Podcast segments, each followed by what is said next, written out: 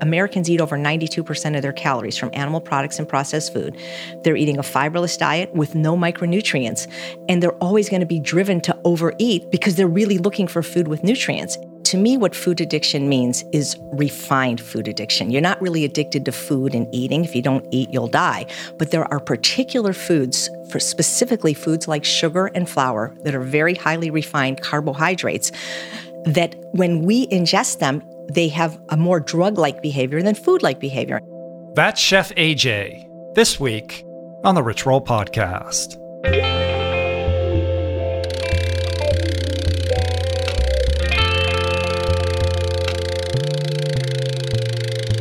The Rich Roll Podcast. Hey everybody, how you guys doing? What is happening? How are you? Greetings, podcast listeners of Planet Earth. I am Rich Roll. Indeed, I am your host on this podcast. Welcome to the show, the show where I go deep, where I get intimate with some of the most interesting change makers, thought leaders, paradigm breakers across a wide spectrum of topics and themes, everything from health, fitness, athletics to medicine, entrepreneurship, entertainment, environmentalism, and in the case of today's guest, diet, uh, nutrition, weight loss, and personal transformation with my good friend, the ebullient, the exuberant, the effervescent. Uh, what else starts with an E? Uh, the enthusiastic, the earnest, the eager, the energetic, plant based chef AJ. She's so great. It's a great conversation coming up in a couple few. But first, I just wanted to take a moment to thank everybody who made last week's launch of our brand new cookbook, The Plant Power Way Italia, a massive success. Thank you so much. Julie and I greatly appreciate it. And it's been super fun to see everybody sharing the book and the recipes on social media. Unbelievable, amazing. The reviews are rolling in on Amazon. They've been great. So thank you for that. And we're just honestly just so happy to finally have it out in the world. So if you haven't checked it out yet, you can pick it up. Uh, I think you'll really enjoy it. It's available wherever you buy books. For those who are overseas, you can purchase signed copies through my website at richroll.com, and we do ship internationally. Also, uh, we did announce the winner of the spot on our upcoming Tuscany retreat the other day. In case you missed it, uh, huge congrats to Chloe Olivia. She is at Chloe's Clean Cuisine on Instagram. Congrats to you, Chloe. We're really looking forward to uh, meeting you in a couple weeks.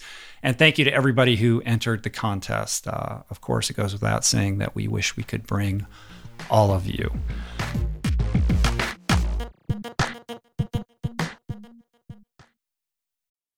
We're brought to you today by Momentous.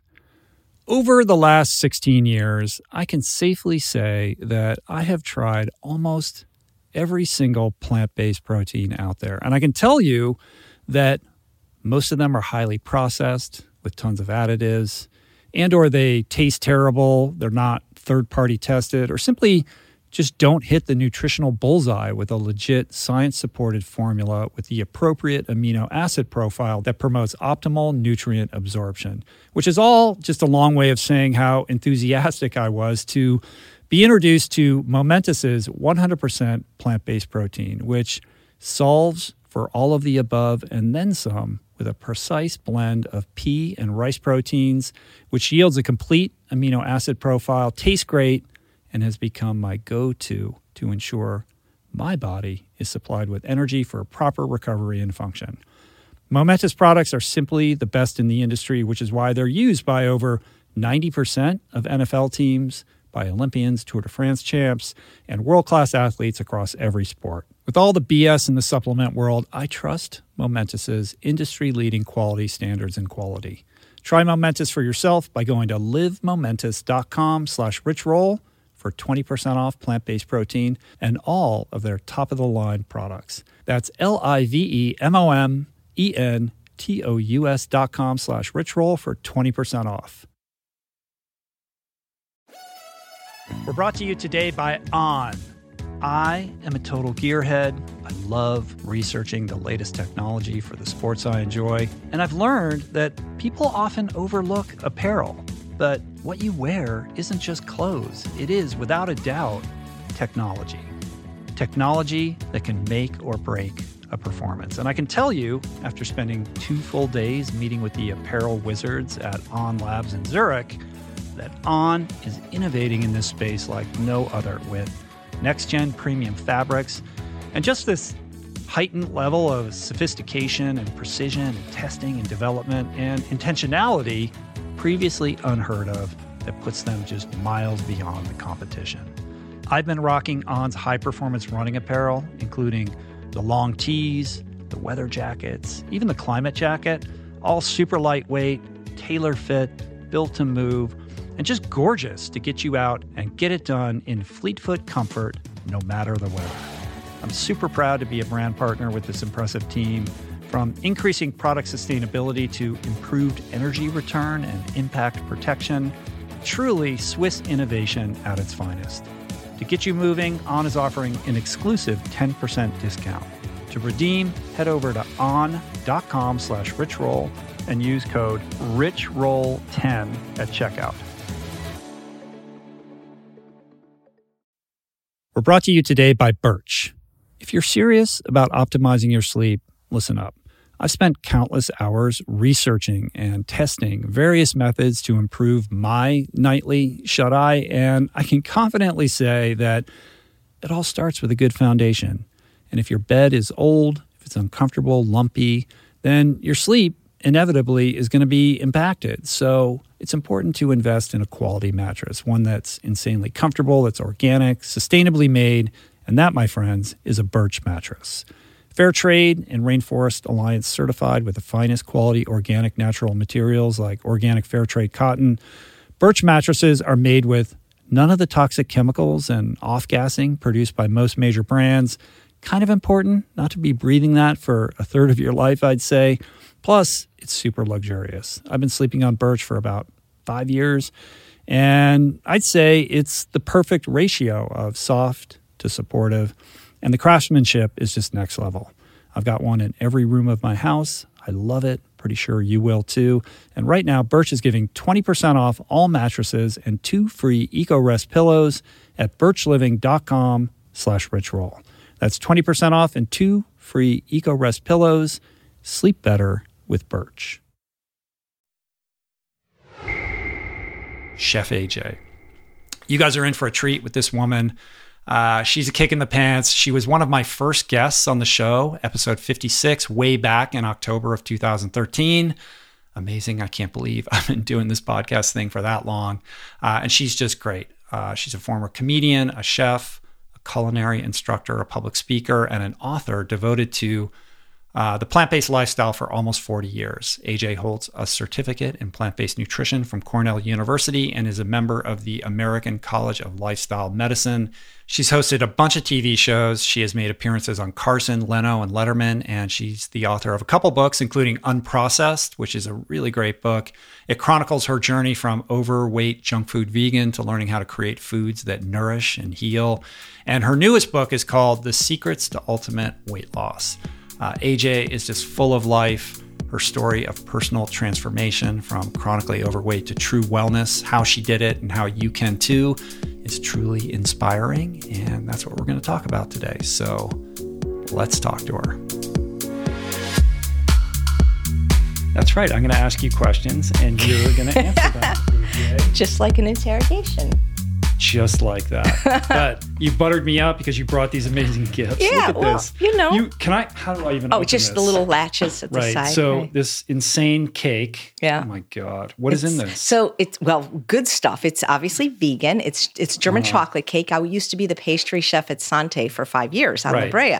So it even though it's uh, looks decadent, and it is, it, I don't use oil. I don't use sugar, at least not refined sugar. It's Uh-huh. all made with dates, and there's no salt, and it's pretty darn good. Actually, it looks pretty amazing. Yeah, I think you'll like it. I want you to like We- it as much as Well, the thing that stood out for me, Rich, most in your book that I remember the most is when you talked about when you detoxed and you ate your first blueberry, and it was like the best blueberry ever. Mm-hmm. Right. I hope this is like the best cake ever for you. I think this might exceed the taste of a simple blueberry, but you know that's amazing. So I should refrigerate this. yeah, at right? some point, refrigerate it. It'll be fine now, though. And then you also brought me this. What is this? That's my like- that's my rock and nut crunch. That was actually the first product I created out of culinary school. And again, it's it's just nuts, seeds, and fruit. That's it. Uh-huh. Looks amazing. That's good. It's All good right. for athletes because I know athletes Yeah. need more concentrated calories. I'm not going to eat it now yeah. because I'll be chewing on my Yeah, gums. it'll be very that, but I'll noisy, actually. Thank you. You're welcome. So uh, it's great to see you. Thank you. We are uh, back here again. You were one of the original old guard on the podcast. I think it was episode 50 something, Wow, yeah. 53 or something like It was that, back in like 2013. It I was a while back. It was Yes. amazing. Thank you for having Yes, me back. Of course. Yeah. I'm so excited to talk to you.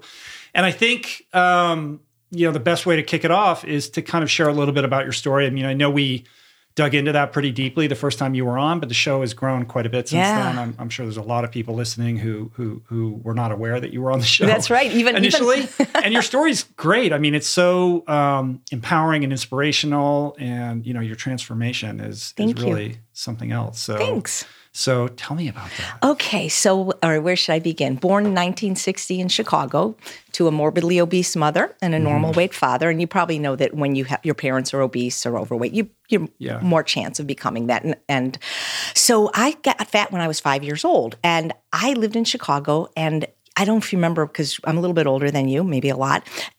Growing up. You don't look it though. well, thank you. I'll be 58 in three weeks. But in the 1960s, there weren't a lot of fat kids.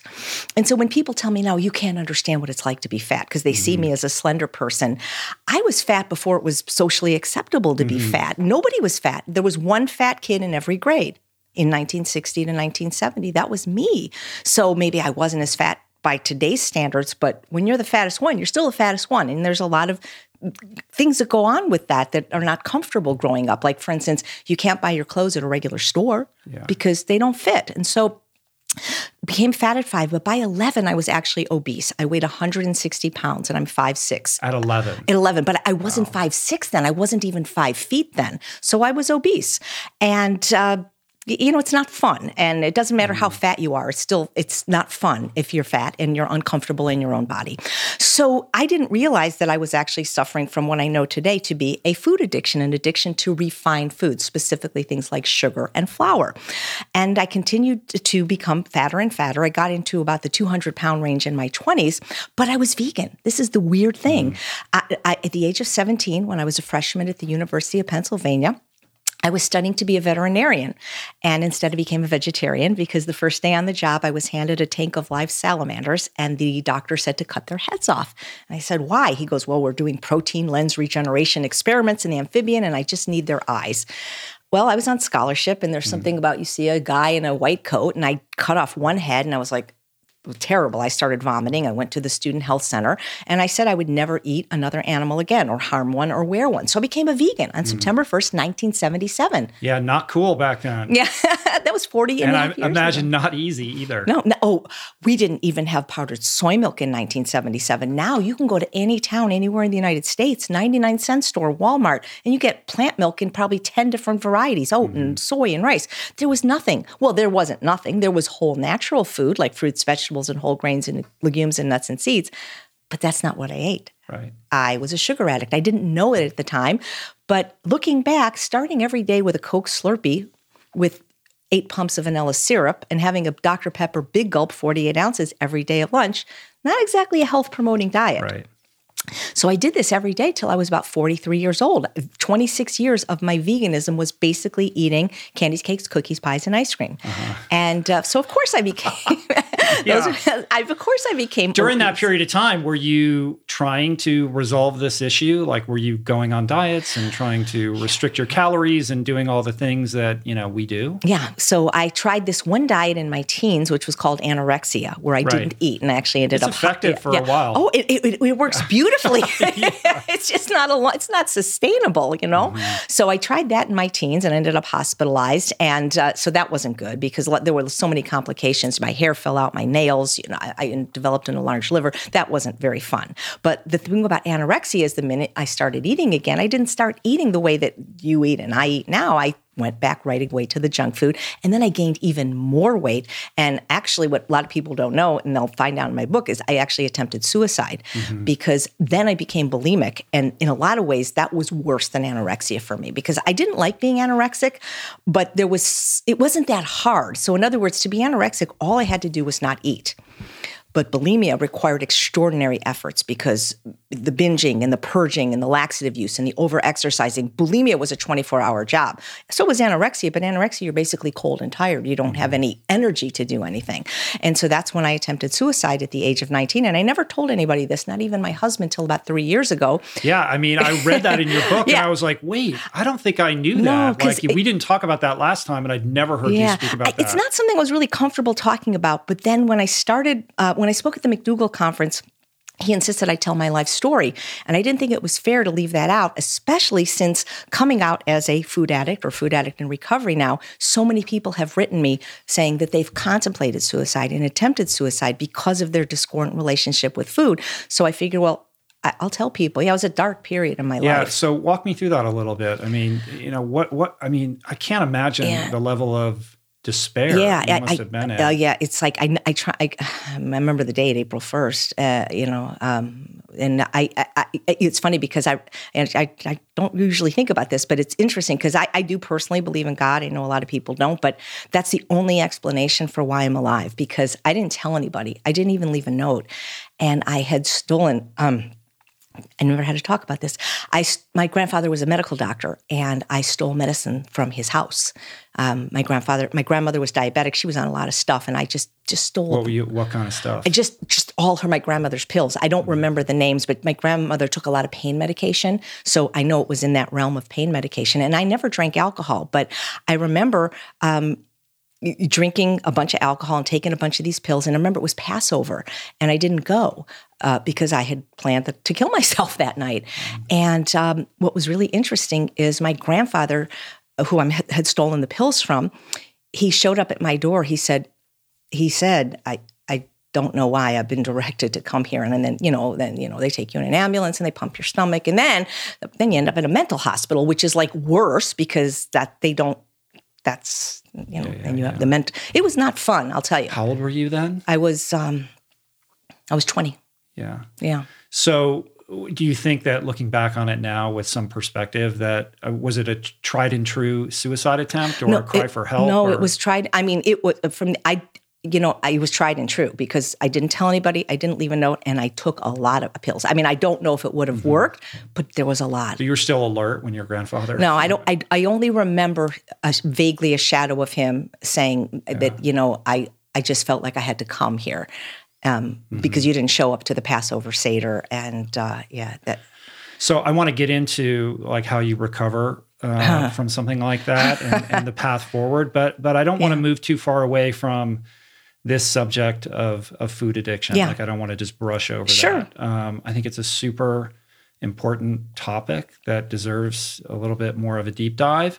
Um, and I think there's a lot of confusion about it. What does it actually mean? Is it even really yeah. a thing? So, describe to me your perspective on food addiction. It's true because uh, it is not really a thing yet to many people because it's not in the DSM. So, a lot of doctors won't acknowledge it, even some of the plant based doctors. So, to me, what food addiction means is refined food addiction. You're not really addicted to food and eating. If you don't eat, you'll die.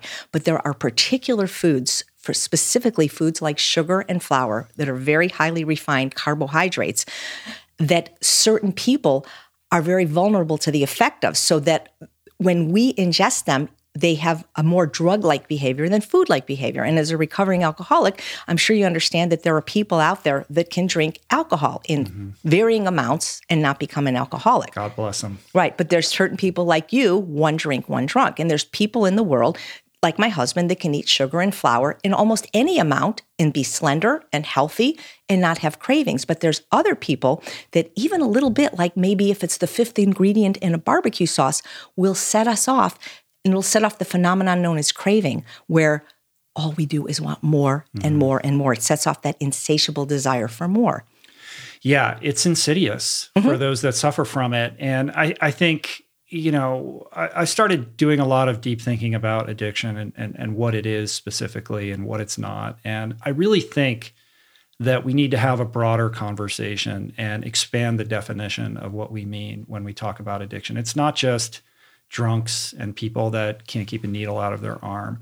You know, I think on some level, it's this, it, on some level, I think all of humanity suffers to some extent from some type of compulsive behavior or thought pattern or substance you know, and food is certainly mm-hmm. a part of that, but it is a spectrum, right? And so where do you fall on that right. spectrum? That's why it's so hard, I think, because it's a spectrum, you know, and because some people can have a little, and some people, there are people that identify with the title of food addict, but maybe can have the barbecue sauce is a condiment with the fifth ingredient. And because it exists on a continuum, it's so hard to quantify. Whereas, like with high blood pressure, we can say, if your blood pressure is this, you're hypertensive. And there's no real direct test for it. Yeah. And and the substance is, whether it's food or or a drug, is the catalyst. The the the condition really has to do with your mental, mm-hmm. emotional, and physiological state. You know, there's a certain person who's going to be sensitive, like you said, to sugar or alcohol or cocaine,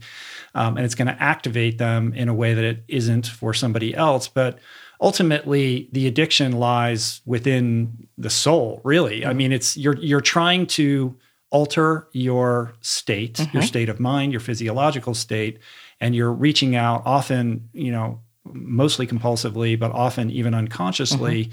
to medicate yourself in some way because you have some level of discomfort. Right. And I, and sugar hits the spot for a lot of people. But it's about getting at the root of what is activating right. that. And something that I thought was really cool and interesting about your book is that you get into um, the emotional trauma that you suffered as a young mm-hmm. person. And, you know, I think that there is a direct nexus between the trauma that we suffer as mm-hmm. young people and how we kind of navigate the world as adults. Um, and I've explored this at length on the podcast. I had Gabor Mate on the show. Yeah, he's, he's all about that. I love right? him. And so to hear you speak to that, I think is really powerful. Um, so walk me through kind of what that experience was like as yeah. a young person, because you know you you did have some challenges sure. as a kid. I, I, I thank you for asking that. Uh, first, I want to agree with what you say about how addiction often starts because of something like that. That trying to medicate, feel better, especially as a child when you're helpless, you're not, you know, you can't go to a mm-hmm. bar and have a drink or things like that. But I think that often it continues because now it is an addiction. Does that make sense? So, like when I was 43 years old and happily married, I was still using, not because of what happened to me when I was five, but because I was really addicted. There was so much energy behind that yeah. that that habit at that yeah. point, right? Yeah.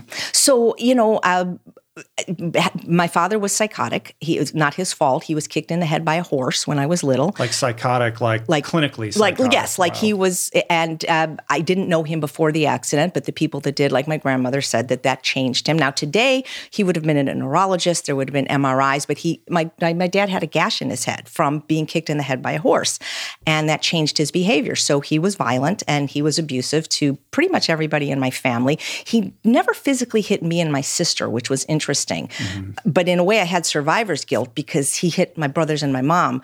But the worst was watching him torture my dog. And and that's it's interesting because I think the reason I became vegan so young is because I couldn't protect my dog from my dad, and he would just he would just brutally beat. I love my dogs. I love dogs. I saw a dog here. I love mm-hmm. dogs so much, and that was my best friend, Snoopy, and. Um, Snoopy was an epileptic and he would have seizures, and my dad would just beat my dog.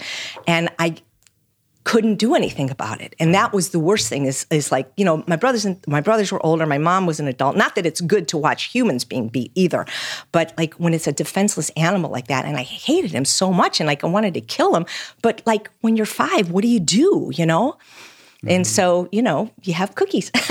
do you th- do you think your dad's rage or, or anger outbursts are are I mean, what was that an expression of? I mean, was it just a neurological tweak because of the injury that you he know, sustained? Or? I I didn't know him before. I mean, okay, I don't know if I should even say this because then people think I'm really crazy. But I did contact a medium that could talk uh, to him uh, since he's I'm dead. about mediums. Yeah. Okay. Yeah, so I, I, finally did a, a, few years ago, and uh, part of it was his personality. But the thing is, the personality plus the injury just made a bad situation mm-hmm. worse. Mm-hmm. Mm-hmm. You and, know. And what about your mom? My mom was a helpless victim. She was, you know, she had four kids, so it's not like she didn't have a job. So it's not like she could leave, and I don't think there were shelters back then. But finally, she got the courage to leave. They were married, gosh, a long time. I think it was when I was eleven. Finally, when he brutally attacked her, she finally, my grandparent, my grandfather, thank God for my grandfather, finally got her to finally leave once mm-hmm. and for mm-hmm. all. So yeah, you know, I grew up kind of scared because he was really mean and I was really little and I couldn't really do anything about it back then. And, uh, you know, there was nobody to talk to back then about it. Do you have a specific memory of turning to food to comfort you? Or is it just a blur of like, a, it just was always there? Trying to think if there was an actual incident.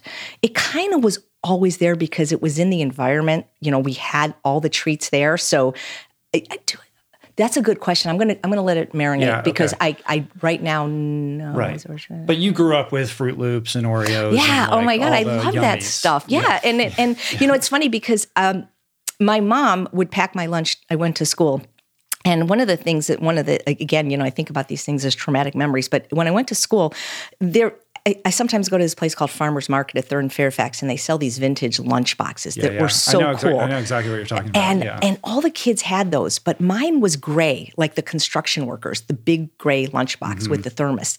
And when I think back to the kind of food she fed me, because obviously she was a food addict herself, I mean, I wouldn't just have like one little dessert. Like I would have like the whole double thing of Suzy Q, and then I would have a soda. I would have like just it, part of it was just that I wasn't being fed the right food either. That I was fed a diet that was going to probably make me fat and sick, unless my genetics were such that it, mm-hmm. it wasn't. So part of it was that. Let's see. I, I just, you know, I remember I have to, I had to crawl on this counter to get to the good stuff in the thing, and I remember the, you know, the box cereals like Lucky Charms. I remember picking out the Charms. I wouldn't eat the Lucky because the Lucky was the was the oat bran thing. That was terrible. I just wanted the marshmallows. right. You know. Yeah, yeah, yeah, yeah. All right. So you're in, you know, fifth, sixth, seventh grade. Mm-hmm. You're the one overweight child in Mm-hmm. your class. And and I remember that too. There was, you know, there was generally one kid who struggled with his weight Yep. or her weight. Um, now it's very different. Right, There's it's- lots of kids. oh, it's more of maybe most kids Yep. at some schools. Um, but that had to be, I would imagine, I don't want to project onto you, but but I would imagine, you know, that's isolating. Yeah, you know, I was lucky that I was funny, and I was I made up. You know, it's the kind of thing where like I, I've, I've since have done stand up comedy. I've been on Yeah. the Tonight Show. One of the things they learn is is that you make fun of yourself before they make fun of you. Uh-huh. And so I was very funny. I was I was intelligent. I was always the teacher's pet. I was very bright, but I was really funny. And so people still liked me even though I was fat. I mean, the boys didn't like me. I mean, they liked me because I could do their homework, but they didn't like me like like like they would like a normal girl. So I didn't get a lot of teasing. Uh, you know, there was a little bit, but it wasn't like the bullying that goes on today because I really was popular because I was funny and people like funny people. Mm-hmm. You know. It's so hard to imagine you like 200 pounds. Like I can't even, I can't even Yeah. picture it. I know that's, that's a lot. You have pictures from that you know, time? here's the thing. I thought you might ask that because so in 90 I think it was 94 we had this huge earthquake in Los Angeles Mm-hmm. and I was in Sherman Oaks and I lost everything except for you know little the clothes that I had and so all the pictures because the water pipe broke were gone. So I don't have pictures at that weight but if you go to my YouTube page Chef AJ and watch me on the Tonight Show you'll see me at least at 180. Uh-huh. But I I did have a pair of shorts Oh my God. that I used to wear. So these were pretty big. yeah, those and- look like yeah. 42 or yeah. something So like that. so I do have that, and then I have also pictures. You know, not quite 200. That Right. you know, most of them topped out at 165. right, that I right, have. right. That's wild. So, all right. So let's pick it back up from, you know, the, after this suicide attempt. Um, I mean, was that a like a, a moment of reckoning where you're like, I got to figure this out, Ah, or no. you know, what happened after that? No, it was dark. I, I just I, with the, the shame and humiliation. My brother's a psychiatrist. I mean, so it was like kind of brought a lot of shame to my family. And uh, you know, I remember you know people saying to me, "Why don't you just pull yourself up by your bootstraps?" And I'm like, Mm-hmm. you know, it's like saying an alcoholic, you know, why don't you just stop drinking? Right? It's Yeah. not that easy. If, and so you know, I was depressed, and it was it was it was bad. It was bad. And how long did that? You know, I was in a. period me- go I was. How long was I in the hospital for? I, you know, they put you. They, they put you in a locked ward of a mental hospital. How long were you there? I want to say like three months, and Oh, whoa. and it was it was it's crazy. I mean, because some of the people there, I mean, I mean, no disrespect to mentally ill people, are actually crazy, and so it's it's it's sort of like in prison, like they mix like hardened criminals with with less hardened criminals. They just put everybody together, and there's something about when that door closes, you know, you can't get out. And I remember my mom visiting me with my dog, and it it just you know, it's almost like I didn't know you were going to ask about this, or I would have brushed up on my past because it's really something I don't think about. But it was it was not a good period. Three months. So did they have you on a battery of all kinds of crazy? Well, they were. like they, you know what? They, like that? they they tried medicines. They, you know, I'm I'm lucky that I'm a real sensitive and allergic person because none of them seemed to work, and none of them either I would throw up or get a rash. So no, I mm-hmm. was. They didn't put me on Thorazine, thank goodness. And were they just warehousing you, or were you getting help? Like were you they know, I, I counseling mean, you? you, know, you go to you know you go to groups. You know, I mean, I mean, I'm not, again, I don't want to sound like I'm belittling them, but like you know, they have like art therapy and music therapy and and psychodrama. So I mean, it, you know, if I wish I had remembered it more, if I knew I was going to be at a point in my life where I'd be able to tell the story, I would have taken notes because it would have made a brilliant, you know, like comedic movie at some point. well, comedic, but also you know, And I mean, heartbreaking. that's- yeah, it's heartbreaking. it I mean, and it is that thing. Like once you're in, like you know, a lot of people never make it out. Yeah. Right. No, it's it was it's really really scary. It's it's it, I don't wish it on anybody. Maybe they're better now, but Mm-hmm. but you want you want to hear a funny story. So uh, it, later in life, I became a respiratory therapist. And What does that mean? it's a it's a it's like um like an allied health profession where we go around with like machines and give breathing treatments. It's like in the hospital. And I ended up working at the same hospital where I was locked up as a mental patient, but the mental hospital is across the street. And I never liked going there to give the breathing treatments because I thought, oh, God, what if they lock me up again? Because you're not going to make it back out. exactly. Yeah. Oh my god. So it's not like because most Whoa. people up until now, or you know, nobody knew about this.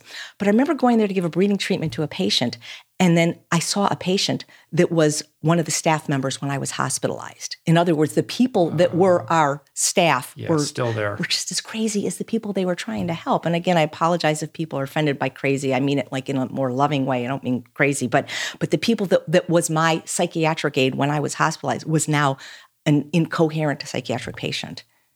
The the staff person became a patient. Yes. And I was like, oh my God.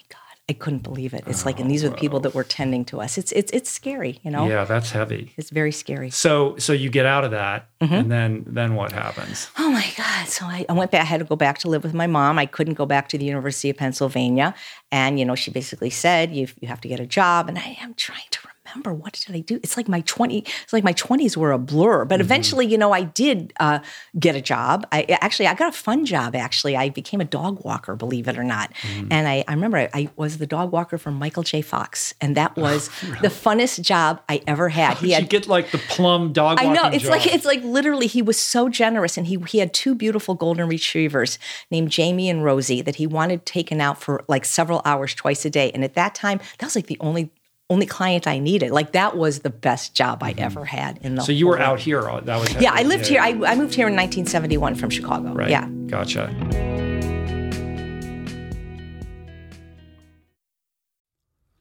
We're brought to you today by Seed.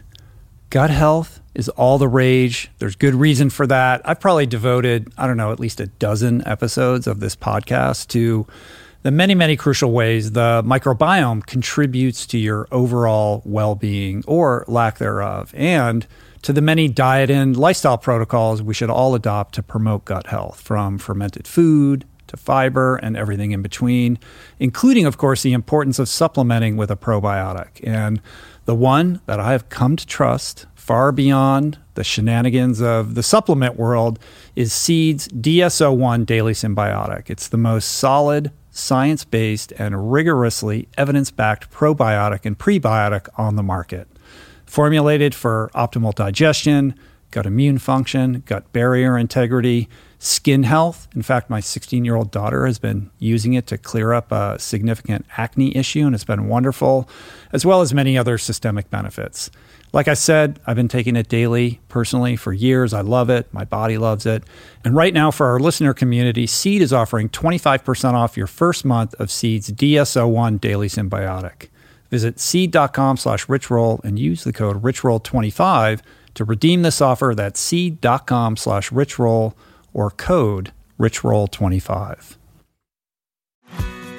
We're brought to you today by recovery.com. I've been in recovery for a long time. It's not hyperbolic to say that I owe everything good in my life to sobriety. And it all began with treatment, an experience that I had that quite literally saved my life.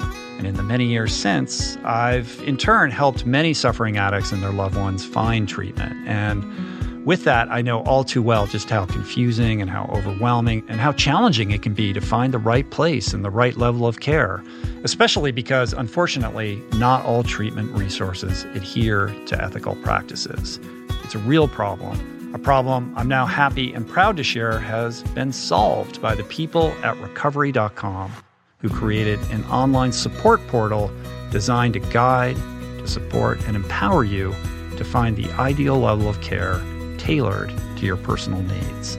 They've partnered with the best global behavioral health providers to cover the full spectrum of behavioral health disorders, including substance use disorders, depression, anxiety, eating disorders, gambling addictions, and more.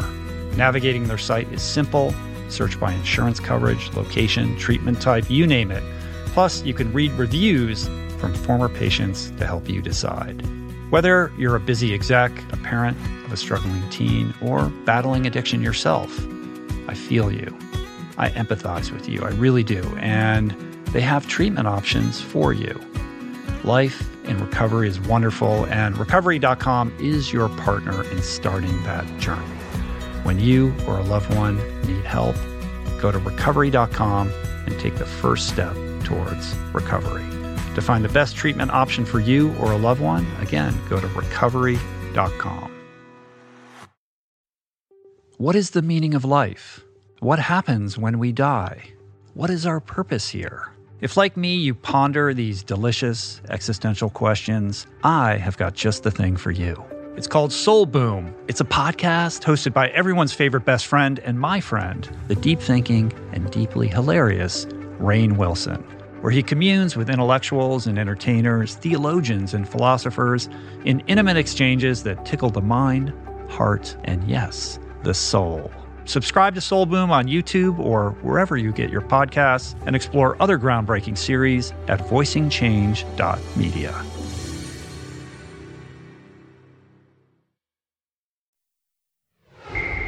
All right, so let's play this forward. When when does it when's the final reckoning moment with weight? Like uh, you know, I know you have sort Yeah. of fits and starts. and Right. You're, you're taking stabs at trying Yeah. to get this under control. Like, Right. Walk me through that Here. to the breaking point. So I like I said, I'm I I didn't have a big history of dieting or trying diets because I saw my mom fail at every diet. I had the stab at anorexia from 14 to 19, which worked but was unsustainable. I got married when I was uh, I was going to say 95, but 35 in 1995 is when I got married. And I, you know, I didn't want to be a fat bride. And as luck would have it, Fen-Phen had hit the market then. Right. It was very popular. And I wasn't quite really fat enough for it, the doctor said, but because I had a knee injury from all the years of over exercising, he allowed me to have it. And I was able to get my weight down to pretty close to what I am now. Well, Powerful stuff. yeah, it worked. Anorexia in a pill, Oh my. God. So Yeah. exactly. They both work. But again, they're both dangerous. They're both life threatening and neither, neither of them are sustainable. So I was so happy when I was on Fen-Phen because it allowed me to keep eating the crap that I was eating, but it tricked my brain into thinking I was full so I could eat just smaller amounts Right. of crap, which And were is you all jacked up too? no, it actually had an antidepressant effect Really? on me. So it actually made me feel really good. I, I felt fantastic on it. Things rolled off my back like water off a duck's back. How I, long were you on it? I was on it for probably six months. Oh, that's that's pretty long. I Yeah. would don't you get a tolerance though, where you start Yeah. having to take more and well, more? yeah, you do. But here's what happened: it got removed. The FDA took it away. So, and I remember th- this shows like And it was two drugs, right? yeah, there was it was one the phentermine and yeah, fenfluramine that right. that separately worked okay, but together were like this magic bullet that was going to annihilate, annihilate the obesity epidemic. So what happened is people were getting heart lung damage like it, from it. And so I remember going to the mailbox one day and there was a letter from the FDA and I'm like, why is the FDA writing me, you know? Well, they had removed it from the market. We were told to stop taking it and to go immediately to a cardiologist to have an echocardiogram. So I was fine, but I really still wanted the drug. So I went online and I tried to buy it in other countries, Mm-hmm. but I couldn't buy the potent combination. I could only buy, buy I believe, the phentermine uh, illegally Right, there was no Silk Road then. didn't work. You- So guess what? yeah. Within three months, the weight came right back on. I mm-hmm. learned nothing. Right. And so I just assumed that I was destined to be fat. 160, 165. I just figured that's my set point. Mom was fat. My grandma was fat. My great grandma. That's it. So I'll just learn to accept in it. your makeup, genetically predetermined. I figured that's it. You know, and I remember because as a vegan, you know, I had started to teach cooking and I remember thinking, you know, like it was a little bit embarrassing because you think of people in the vegan world that are like uh, influencers, like, you know, you think of like Mary McDougall, she's very trim and, you know, Ann Esselstyn, And I just figured, you know, it's not in my cards. It's, and so I would, was going to do the best I could. But what was happening I started teaching. I remember teaching at Whole Foods, Pasadena, when they opened that big store. And I was very popular as a culinary teacher. I had the biggest class, 77 people. And I was doing a culinary class, and I remember this gentleman raises his hand. You know, I'm thinking he's going to ask about the garlic or the onion. He said, I go, yeah. He goes, if the vegan diet's so good, why are you so fat? And I felt like saying, I don't know, why are you such an asshole? But Yeah, I didn't say, you out. yeah. And then people were, and once I started putting these little videos on YouTube, people were saying the same thing. It was generally men saying that, and my husband would delete the comments, and it didn't, it didn't really hurt my feelings so much because they were right. Because I really didn't know why I was so fat. I really Mm-hmm. like. But then I found out, and I went to a place called True North. In January of 2011. Mm-hmm. What what motivated you to go there though? First Well, of all, that's this is it. This is interesting. It wasn't because I was fat. I um, if, in my book, first book Unprocessed, I talk about my uh, string of, of fetal deaths. Uh, the, the the babies weren't quite yet born, but I had four miscarriages right one after the other. Oh, wow, I didn't yeah, yeah, yeah. And the first one was like almost a live birth, and so that set me into a pretty bad depression. This was in two, in the year 2000, February 1st, 2000 was when the first baby died, the one that was almost born, and I was 40 years old, and so it was tough. It, it had four of these in a row, and at the same time, my mom and my dad and my dog died. So it was like. so I was I was like I developed something called panic disorder, and I couldn't leave my house for a year. I lost my job and my house because I kept having panic attacks, and I wouldn't go on meds because I don't like meds. I don't like the. It's not. I just didn't like the idea of meds, especially psych meds.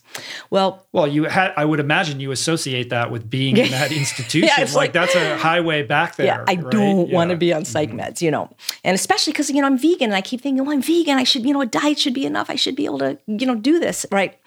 The problem is I had already had that major depressive episode, you know, in childhood, which again sets you up for another one. So I was depressed, but now it wasn't just depression. I was having panic attacks, and I it, it- they're scary because you know I'd be walking my I had two dogs at the time, and I'd be walking them, I'd get a panic attack, and then I'd lose control of my arms, and then the dogs would go. And so it got so scary, especially when I was driving, that I just checked out and I just stayed home for nine months. Like well, shut in, like an agoraphobe. uh, agoraphobia. And so the problem was if you don't go to work for nine months, you know, they you don't make any money. And so so what happened was is uh, this is actually outlined on a show called The Dog Whisperer with Cesar Millan is I found out that my dog, uh, Sparky, at the time, was able to predict if I was going to have a panic attack. He just knew, just kind of like my grandfather Right. knew. Like they know about earthquakes. Right. too. Like he could sense it. And so if it was coming on, he could, he just like, he would stare at me, he would paw at me, he would lick me, he would bark. And I didn't train him to do this. And so I, I, I the problem is he was a little bit dog aggressive, and I found out there was a thing called a psychiatric service dog, a service dog, and what happened was is I uh, he I went on the dog whisperer, and and he became my service dog, and I was able to re-enter the workforce using the service dog, go back to work, and I did start taking medication at the Hold on a second. yeah, I went on. I, went on the dog whisperer. Like how you? What? Okay. You know? well, so so what happened was is okay. Sorry, I'm getting ahead of myself. A lot of this is. Uh-huh. I in- just called up Cesar. And I like, wish I yeah. could do that. No, so, so, so what happened was is I uh, I saw an ad in the LA Times. We had a paper. We had newspapers back Mm-hmm. then. The Sunday Times. I believe this would have been 2006 now or 2005. And I, I the show had only been on one season. He wasn't as huge of a star then as he is now because this was season uh, casting for season two. And I found out because my psychiatrist was willing to write me a letter because uh, to have this dog because if I felt safe with him because I knew that if he if he could predict that I was going to have a panic attack, if I felt one coming on and I was driving, I could pull over, I could get to a safe space. And so Cesar Millan helped me uh, get him certified so that he would be suitable in public. And it was it was great. It was a wonderful heartwarming episode. The thing is i did go on a small amount of medication at the urging of believe it or not a naturopathic doctor who said i can't help you. You need these drugs. So i went on an antidepressant called lexapro in 2011 10 milligrams not that much. And it it it did stop me from having panic attacks. It did work the thing was is it does it also has other effects and it just you don't have as joyous or a vibrant as life when you're on these Mm-hmm. Medications. just kind of you're just kind of like yeah you, you know so in a way it was good because here having panic attacks you know i remember one time the scariest panic attack was mm, i was taking a bath and we had at that time a sunken tub and i got a panic attack in the bathtub and when i was getting panic attacks my arms and legs would go numb and I couldn't get out of the tub. And then you just end up being naked and So freezing. crazy. It was really scary. So so I went on this medicine, but again, I wasn't really having it, it- like you say, it was more of a flat affect. I wasn't really having a joyous life. And plus, I didn't like the idea of being on medication, you know? And I tried to get off them by titrating the dose. I went to these specialists. I flew around the world and I, I could lower it to 7.5 to 5 to 2.5. But the minute I went lower than 2.5, the panic, attacks were coming back and I went back on. So in about 2010, I heard about a book called The Pleasure Trap by Dr. Lisle and doctor mm-hmm. Goldhamer, my two mentors and now friends. And I read the book. It was a great book, by the way, about addiction and, and, and more. And I found out that Dr. Goldhamer had this center in Santa Rosa, California, and that if you fill out the form online, you can have a free consult. So I did that, and I said, "Listen, I'm on this psychiatric medicine. I'd really prefer not to be on it. Uh, uh, can you help me?" I was I was fat, but it, that's not why It wasn't about weight loss. Not yet, but it's interesting because that opened the door because then I met the secret weapon, him and Dr. Lisle. And he said, Yeah, you're going to come to the center. I'm going to put you on disability. We're going to fast you for six weeks and we'll get you off the meds. Well, I get to True North, Martin Luther King Jr. birthday weekend of 2011. I go with a friend of mine, Tim, you know, for support and my service dog, Sparky. And the first thing you do before you water fast is see one of the actual medical doctors. He said, Can't fast on psych meds. So couldn't fast. They did a juice fast, you know. But the thing is, is what happened is I met Dr. Doug Lisle, who is the best. You should interview him. He is so No, I'd love to have him on. I've heard him speak many times. he's a and, good you know, I love the book, and the book has come up, up many times on the show. and and you know the book is going to be on audio now. Mm-hmm. And guess who got to record it? I don't know, you? Yes, I was right, chosen awesome. as the. I know that's like the big. That's like the biggest feather in my cap that I was because It's a full circle moment for yeah, you. well, it is because it was like neither of them wanted to do it, but the publisher needed the book out, and because I I relatively understood the material, they let me do it. So it was really very nice. Thank so you. this is 2011. yeah, January of I- I- 2011. I- that's not that long ago. No, it's- I, I thought like this went way back for you, much further back. well, trauma and drama goes further Yeah. back, but this No, I particular, know, but yeah, but the, I've sort only- of turning point for No, you I- was much I'm- more recent than I recall. I'm the nouveau thin. I've only been thin for about six years now. So Right. yeah. Um, so I met Dr. Lisle, who's who's fabulous, and I love his book and his lectures. And I actually had a you know a- an individual appointment with him then. And again, we still hadn't talked about weight loss then. It was just about can you help me with my panic disorder? And he helped me more in that one session than all the doctors did my whole so life you went up there for the session, or was that on the phone? up there because he up he works right. Mm-hmm. there. He works there and he works at the McDougall program both in Santa Rosa. And he gave me some really good techniques, explained what panic disorder was, and he really helped me. So I still could not yet get off medication. I tried. And then it was now September of that year. And what happened, and this is interesting because I really believe that sometimes when things in life, and you, you might believe this too, there's no real accidents, is sometimes when things are difficult and painful in the moment, you look back and you go, wow, that was really a blessing. Mm-hmm. So we're now talking. Story of my life. Yeah, right. Yeah. So September of 2011, like I was really embarrassed that I was on psych meds, and I didn't want anybody to know. I felt that as a personal failure. Like, that, what's wrong with me that I have to take these drugs, and what's wrong with me that I can't get off of them? Mm-hmm. Because they tell you they're not addictive, but they are because you can't get off of them. So in September of 2011, I got a job as chef AJ, like doing a really cool presentation at a high end kind of thing. And I got there, and I was going to be there for almost a week in New York, and I forgot my meds. And um, my doctor, of course, would have written a prescription for me and I could have got them. But the people that I was staying with said, Oh, no problem. So and so, their neighbor, was a pharmacist. Just tell me what you need and we'll get it for you. And I was too embarrassed. As it turns out, I'm on I was on thyroid meds too. So I just said, Well, this. Well, after not taking them for a week, you go through, oh, it's, it's tough. That's not the way to get off psych meds, by the mm-hmm. way. It's sort of like if you ever You were on a very, you were titrated down to a pretty low no, dose I, too. I, I was back up Oh, up to ten. back I was back okay. up to ten. If you ever saw those dolls, they're like gray, and you, you they're rubber, and you squeeze them, and their eyes pop out, and their ears pop out. When you go off psych meds like that, you actually it's almost like you feel your brain wiring, and it's not a pleasant thing. And like you have to kind of lay there in the dark, and you, it, it was a, a horrible, horrible experience. But I was so embarrassed.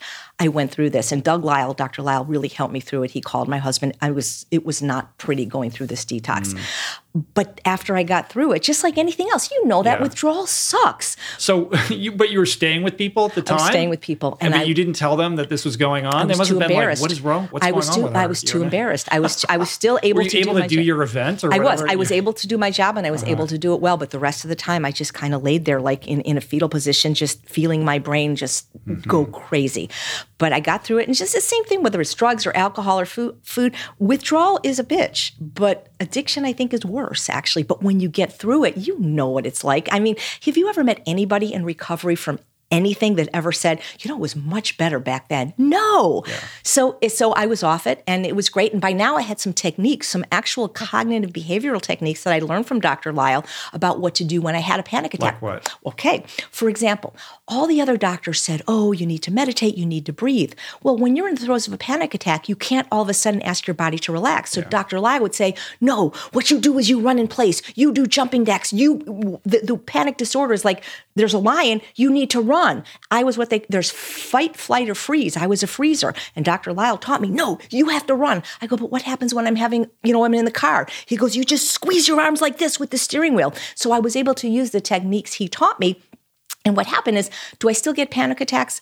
Occasionally, but the stakes have to be high now. Like like um, there was a pit bull in the neighborhood coming towards me. I got a panic attack. But mm-hmm. a regular person might have too, right? Mm-hmm. I was in a car accident a couple years ago. I got a panic attack, but I'm not having yeah, them they're every commensurate day. with a with a threat. Exactly. But whereas before, nothing would happen. And so so yeah, so so that's what happened. So I was using Dr. Lisle really for panic disorder and psychiatric medication withdrawal. He told me to read a book called Anatomy of an Epidemic, which is explains that these medicines not only don't work most of the time, but actually are harmful and that in trials, clinical trials, placebo was more effective. And so if I had read that book, I would not have chosen to go on meds.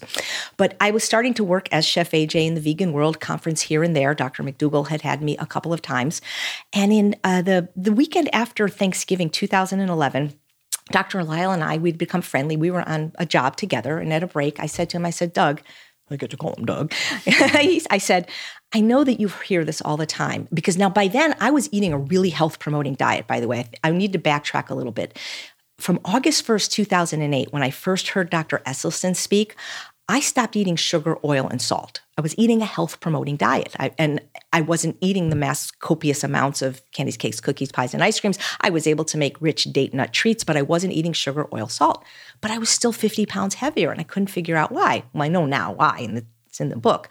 But I said to him, I said, Doug, I said, I swear to you, I'm not cheating. I'm eating a whole food diet. I don't eat sugar, oil, salt. Why am I so fat?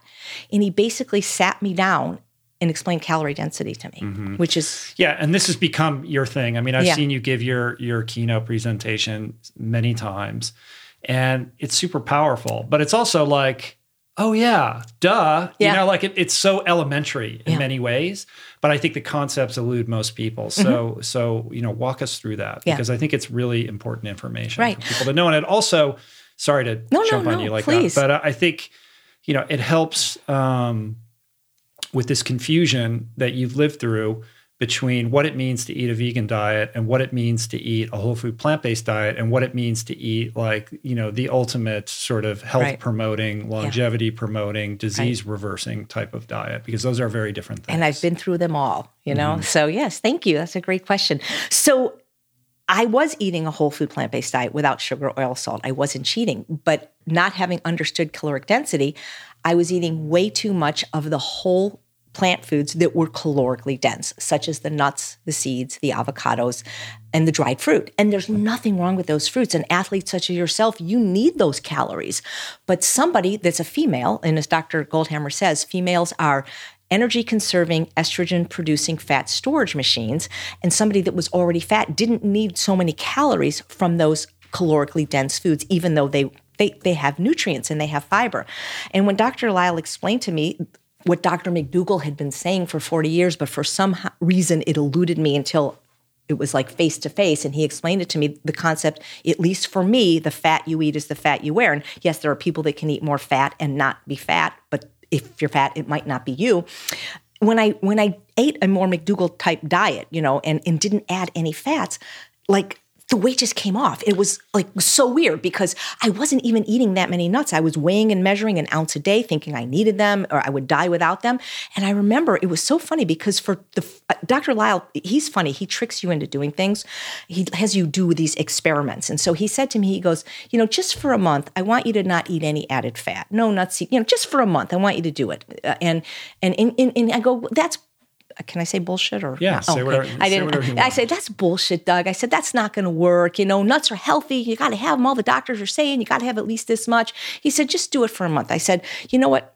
You're so stupid. I don't know if I said stupid. I said, I said, you're wrong. I'm going to do this for three months. I'm not going to start until January 2nd, 2012, because that's when I get back from True North. I work there every Christmas as a guest chef. And I'm going to do it for three months because I'm going to do it till my birthday and show you that I'm not going to lose any weight. And then on my birthday, I'm going to have a rich date nut dessert and go, nah. Well, guess what? Dr. Lisle's always right. And he was right. And I was losing a pound a week doing that. I couldn't mm-hmm. believe how easy it was because now I was eating more food, but calorically dilute food. And in my opinion, better food because I was eating like lots of potatoes and sweet potatoes and rice and beans. So I was filling up. I was less hungry and eating bigger volumes of food that had less calories. And it's like, like you said, it's so it's so obvious, but it, it does elude people. Right. So you mentioned uh, the McDougall type diet. So Right. for somebody who's listening who doesn't know who, Right. who John McDougall is Right. and, and kind of what he stands for, maybe it's worth Yeah. fleshing that out a Yeah, little bit. well, I'll sing a little ditty because last time I was on, I sang the Goldhamer song. So, oh, you did? I yeah. don't remember. Oh, I did. I remember that. You let me sing the Goldhamer song. you yeah. can sing it again. John McDougall has a plan based on carbohydrates. If you eat them, you'll be trim and not have ass or thigh weight. John McDougall, he's the man. He's as smart as Plato. Eating starch will make you thin. Just eat a damn potato. So, Oh my God. Did you write that? Well, yeah, I mean, I, did, did, okay. I, I didn't write the melody, Yeah, obviously. right. It's Yankee Doodle, but So so here's where things get get sticky for a lot of people. You know, and this comes up all the time in the podcast. Like right now, you know, there's a there's a lot of uh, talk and energy uh, behind this um, idea that carbohydrates are terrible. You should be eating a low carb, Mm. no carb, potentially even ketosis, high fat type diet, which is in total, you know, juxtaposition, contra, contraposition to where John McDougall is Yeah, coming from, yeah. who, you know, who's basically his basic principle is we're starchivores and Yeah. we should be eating these complex carbohydrates in natural food form. Yeah, I, I agree with him. You know, I, I run a program in LA and actually online too called the Ultimate Weight Loss Program. And I have people now that have lost 100 to 300 pounds and kept it off for like five years, eating nothing but carbohydrates. So to me, and a, a diet not high in carbohydrates would be not fun. It would it would be sad. It would be deprivation. And you know, potatoes make you thin. I mean, didn't you interview or did I had Andrew- yeah, That's what I was going to say. Taylor, yeah. Andrew So so how the how the yeah, heck did he lose 120 pounds just eating potatoes? I I mean, they really are the perfect food for health and weight loss. You know, according to something called the satiety index, they they are the most satisfying food in the world. Potatoes. Because they're filling. They're so filling. They're also nutrient dense. They have- Absolutely. They have, a lot more nutrients in them than people realize. We sort of think of them as a junk food, like, oh, No. oh, it's a white food, like it's just calories without any vitamins and minerals, but it's actually has a lot of good stuff in it. Um, but to be clear, you know, we need to kind of define our terms. I mean, Yeah. when you say carbohydrate, that doesn't mean, yeah, that doesn't mean, you know, Well, flour, sugar, alcohol. yeah, like wheat, pasta, I don't- and I- exactly.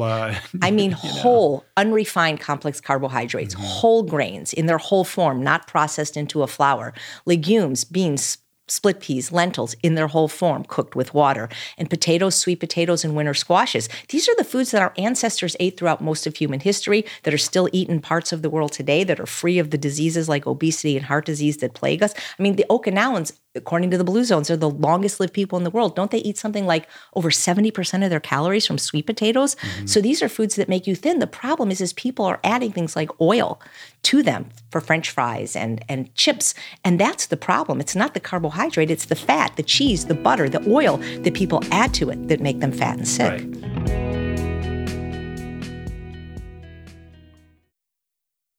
You are listening to this podcast because you care about improving your health and your well being.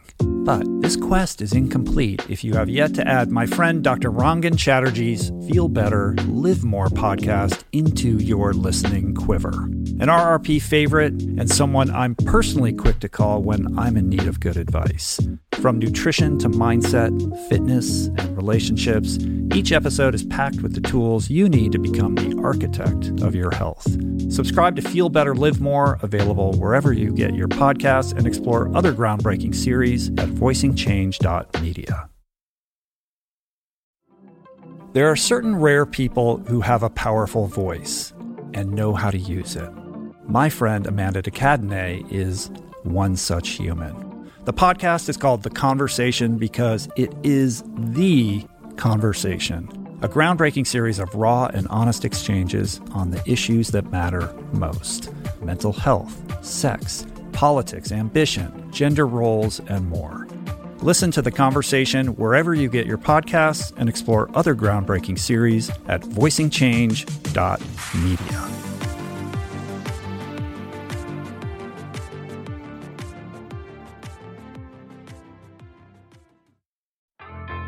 There is so much health information out there. It can feel overwhelming and leave even the most well intentioned confused about what's what and who to trust. Well, the first person that I call when I'm seeking clarity is my friend and nutrition expert, Simon Hill, host of the fantastic podcast, The Proof. Each week, Simon matches wits with brilliant scientists, translating their evidence based insights into actionable tools for better well being. Subscribe to The Proof, available wherever you get your podcasts, and explore other groundbreaking series at voicingchange.media.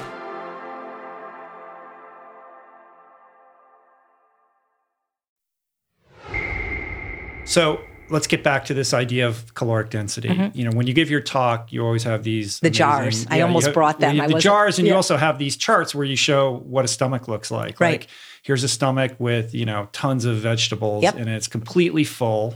You know, more vegetables than you could possibly sit down and eat until you're completely stuffed. Um, and then the caloric equivalent of that is you know I don't know like you know uh, an ounce of oil in your stomach. Yeah, it's just like a right. little like it just looks like a tiny little like bit of your stomach. Maybe two and a half tablespoons. Yeah, right. it's so like you. It doesn't even show up. It puts it into perspective right. in terms of calories. So yeah. on the one hand, you have these foods that are super high in fiber, minerals, vitamins, phytonutrients, micronutrients, all those things that you need and want, and that we're always trying to get. Uh, and then on the other hand, you have well, it's there's a little what's wrong with a little bit of olive oil, right? But you when you see that, you realize like, oh wow, it's so you know a food like olive oil is so calorically dense and so nutrient poor um, that it seems harmless, but when you kind of look at it through that lens you can kind of you have this sort of awakening moment where you're like oh now i get it. Well also it has no fiber. That's the most important thing probably. You know dr goldhamer always says that foods like sugar oil and salt they're not really food. They're not found in nature in any concentrated form and they fool our brain satiety mechanisms and cause us to overeat exponentially. The thing is is you don't sense any fullness from olive oil. So if i were to make you a meal of like a, a gluten-free pasta, brown rice pasta with steamed vegetables and an oil-free marinara. You could have a very nice big serving of food for about 500 calories. If you eat that same meal at a restaurant where there'll be about 500 calories from oil, from the sauce, from the pasta, from the vegetables, you don't experience any more fullness. They've done studies that show that the extra calories from oil are insidious. They slip under the radar undetected by the mechanisms of stretch, uh, nutrient, and calorie receptors.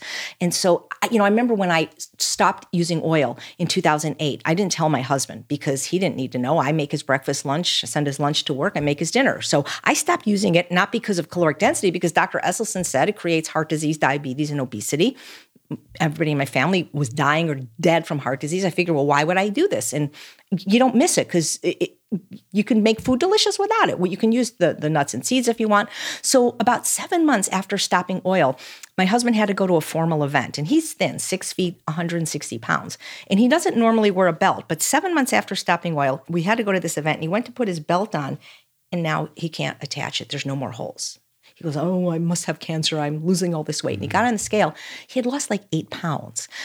Without trying, without, without trying, even without even knowing. Yeah, so yeah, he yeah. was being experimented on against his will. So if somebody that doesn't want to lose weight, that doesn't need to lose weight, will lose weight that effortlessly just by stopping oil, imagine what could happen if people actually did it on purpose to be fair, there is a little bit of an adjustment. If you're used to eating foods with tons of oil mm-hmm. and you know and like lots of sugar or you know salt and, mm-hmm. and the like, like you you do I don't know if I would call it a detox, but you you oh, have yeah. to like go through a period where you adjust, just like you would when you're switching from milk to almond milk you're or something like that. Like what I found though, and I'm not completely oil free, but like, you, you know, are athletic. You're not, you're not but like when I'm not working out a lot, like if I'm not careful, I'll put on weight and then I have to go and then I have to be more conscious and, Right. and consciously aware of those kinds of things than I than I am when I'm out there crushing it all the time. So, you know, I'm very intimately familiar with this and I've seen how it works in my own life. Um, but I think it's, you know, it's important to just acknowledge like, okay, yeah, it's going to taste a little bit, di- it's, Right. it's going to be a little bit different. But like, honestly, if you just go two weeks or, you know, eat, I don't know, a week, whatever, everybody's probably a little bit different. When you complete that cycle, you know, it's not really a detox, but it's an adjustment. Yep. Then you land in a place where like, oh, I don't, I don't know the difference. in it. I can't tell. You I don't, I don't miss it anymore. But you have, you have to go through that period. Right. And most people just, they, They- just don't want to do it. Well, they don't. They don't wanna because do it. you're so right. Most people will not go through the pain of detoxification It's not even withdrawal. that painful. It's like, okay, it tastes a little bit different. Maybe it doesn't taste quite as amazing as I'm used to, but like, you know, is it really that big of a deal? You're talking about a concept that Dr. Goldhamer in his book The Pleasure Trap calls neurological adaptation, neuroadaptation. And it's this and and and that will happen. The other thing people don't understand is the role of a neurotransmitter called dopamine in this equation. Dopamine is a trans- neurotransmitter that's released when we have a pleasurable experience such as eating or having sex. And all eating stimulates the production of dopamine in our brain. Even kale, steamed kale at 100 calories a pound, stimulate the production of dopamine. But the more calorically concentrated the calories, the more dopamine is released. Well, oil is the most calorically concentrated food on the planet. It's 4,000 calories per pound, 40 times as calorically dense as kale. And since most people aren't doing much in life to feel good, like you and me, like exercising regularly or doing volunteer work, they're relying on these high fat, high calorie foods to medicate, to feel good. So if you take away the most calorically dense food, they're going to feel bad because they're not having their drug. Maybe that's why uh, when you challenge the high fat uh, camp, they get so testy. Mm. Yeah. I wanted to show you, I didn't bring my You're, jars. you're, you're basically you're you're threatening to take away that dopamine. Absolutely, absolutely. You know, I get people that come to me and they go, "Oh, I'm I'm Greek, I'm Italian. I, you know, I olive oil's in my blood." And so I'll pour them a cup and I'll go, "Here, drink it." They won't. You'll vomit if you drink it. It's because people are looking to food to medicate, to celebrate, and they're not, like you say, they're not dealing with what's really going on. And it- that's really what it is. Is it's because I I would challenge you that I could make the food taste delicious without oil because I was a restaurant chef that didn't use oil. I think mm-hmm. some of my recipes are that good, but what they're missing is the high hit of dopamine. Mm-hmm. I oh sorry. No, what do you got there? Well, it's just funny because I didn't bring my jars, but yeah, I brought you. I brought like all these snacks. So so again. I recently spoke at a Veg Fest and I had to take two planes on Southwest because there wasn't a direct flight. So on the first leg of the flight, they gave me this. And on the second leg, they gave me this. right. So you now- got Ritz crackers, you Yeah. got cookies, and peanuts. got Now, this food that I can fit in the palm of my, both basically in the palm of my hands, this is over a thousand calories. Mm-hmm. What I eat for lunch, which is usually like two pounds of potatoes or sweet potatoes baked into fries or roasted, and a pound of broccoli has less calories than this. right. Like this huge plate of food. And this is, and people think nothing of eating this on their flight. It's just a little snack. Yeah, and it's probably 30, I don't know, a lot, it's a lot of fat. This is nothing. Yeah, it's crazy. And you It's could have right? so many fruits and vegetables and whole grains and legumes and rice and beans for the same amount in processed food. Right. I, you know, people say to me all the time, like, "Oh, aren't you just starving all the time? But Oh I, my eat, I eat massive amounts of food. Me too. You know, like gigantic. You know, I'll eat like five potatoes, Yeah. and I'll eat you know just unbelievable Isn't amounts of beans, and like I'm I'm full all the time. I know. You know, It's so fun. And people, if they, until they really understand caloric density and actually implement it, they don't realize that as slender people, we can eat so much more food. We can take in twice as much food, but yet still consume half as many calories. And again, Mm-hmm. Dr. Rolls is the one that discovered this at Penn State. She wrote a series of books on it. I, I didn't, I didn't discover calorie. I mean, I discovered it. I didn't invent it. I think I just honed it for people that especially want to be plant right based. to help them to understand. What I what I like about your story is is that there's this evolution. Like you're you're like a chef in the in the plant based world, in the vegan world. Like you're you're doing cooking demonstrations at True North Mm-hmm. Yeah. before you're actually fully understanding kind of what you talk about Right. now. Like so, this didn't happen overnight. No. You were immersed in this subculture, and yet still you weren't fully clicking with what needed to be done to get your own health under control. I think Dr. Goldhamer, again, him and Dr. Lisle, it's almost like a conspiracy, a friendly one. He tricked me because, you know, when I arrived at True North, um, you know, 50 pounds heavier, he didn't say, you know, you're fat.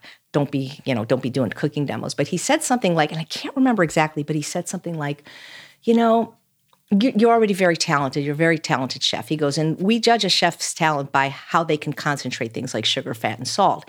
And he goes, you know, but if you got skinny, you would rule the world. He goes, You're already a bitch, but if you were a skinny bitch. And so he did sort of like like the whitewashing the fence with uh, Tom Sawyer, you know, remember like mm-hmm. where they made it seem like a chore was fun. And he made it seem like it was going to be so great to be thinner for for for just in general and and that he could actually help me do it like he really gave me hope like that he could actually explain to me how to do it and and empowering he, you rather than shaming you exactly and and and and I started those two guys they're like my brothers man I mean like if I hadn't met them I don't know where my life would be today. How long were you at True North? I was only there 8 days the first time but I've since been back every year several times a year not as a patient but as a, a visiting chef. Right. All right so a couple questions about this. Mm-hmm. Um, first of all, for people that are listening, True True North is the same facility that you saw in What the Health. If you watched that movie, I'm getting ready for another what? song. Sorry. Yeah. Are you going to sing a song again? no, uh, hold on a second. I'll let you kidding. sing a song I'm in a minute. teasing. Um, and if you saw that movie, you recall there's a couple case studies uh, in the documentary where there's people that are on all kinds of crazy meds and they're overweight. There was that person who could barely walk, mm-hmm. and then you see kind of what happens after however long their tenure was there, where they seem to be doing much better. But that's the same place, and it's also the home of Michael Klaper, right? Is he, he still there? He recently left. Oh, he, he was there for seven years, mm. and now he's he has he just retired from oh, True did. North uh-huh. in December. But there's other wonderful. He's a wonderful. He's a wonderful oh, man. absolutely. Yeah. They have Dr. Lim now, who is the medical director of the McDougall program there. They have Dr. Peter Sultana. They have Dr. Solera. So they have other wonderful medical right. doctors and naturopaths. All right. What, one thing I'm interested in in what goes on there has to do with the fasting aspect yeah. of it. I mean, we're seeing emerging science uh, that is speaking to the health benefits of intermittent mm-hmm. fasting mm-hmm. and and what can be achieved. But there's also you know, look, this can go wrong. Also, there's people that that don't do this properly and they get sick, or you know, potentially suffer some nasty consequences. So, what is the what is the relationship of the fasting aspect to the rest of what goes on? Right. So, it is a medically supervised therapeutic water only fasting center. It's been there for over 32 years, founded by Dr. Alan Goldhamer and his wife, Dr. Jennifer Marano. Mm-hmm. However, not everybody that goes there fasts. There are people like me that medically cannot fast. There are people there that don't want to fast, maybe because it's too scary or too hard. So they have two other levels of care. One is that you can do a juice fast, which I think could be safe for people sometimes to do at home. I would never recommend people do a water fast without medical supervision because they check on you all the time. They're checking your blood pressure, they're checking your temperature, mm-hmm. they're checking your blood and your urine. So I personally would not recommend people water fasting at home. And they fast people up to 40 days, believe it or not. That's wild even slender people for certain medical conditions. Water only? Water only. Wow. Pe- many people in the plant based movement, like Dr. Esselstyn and Dr. Campbell, have actually gone there and fasted. I remember Dr. Campbell had that Agent Orange or something, and True North actually mm. helped his recovery.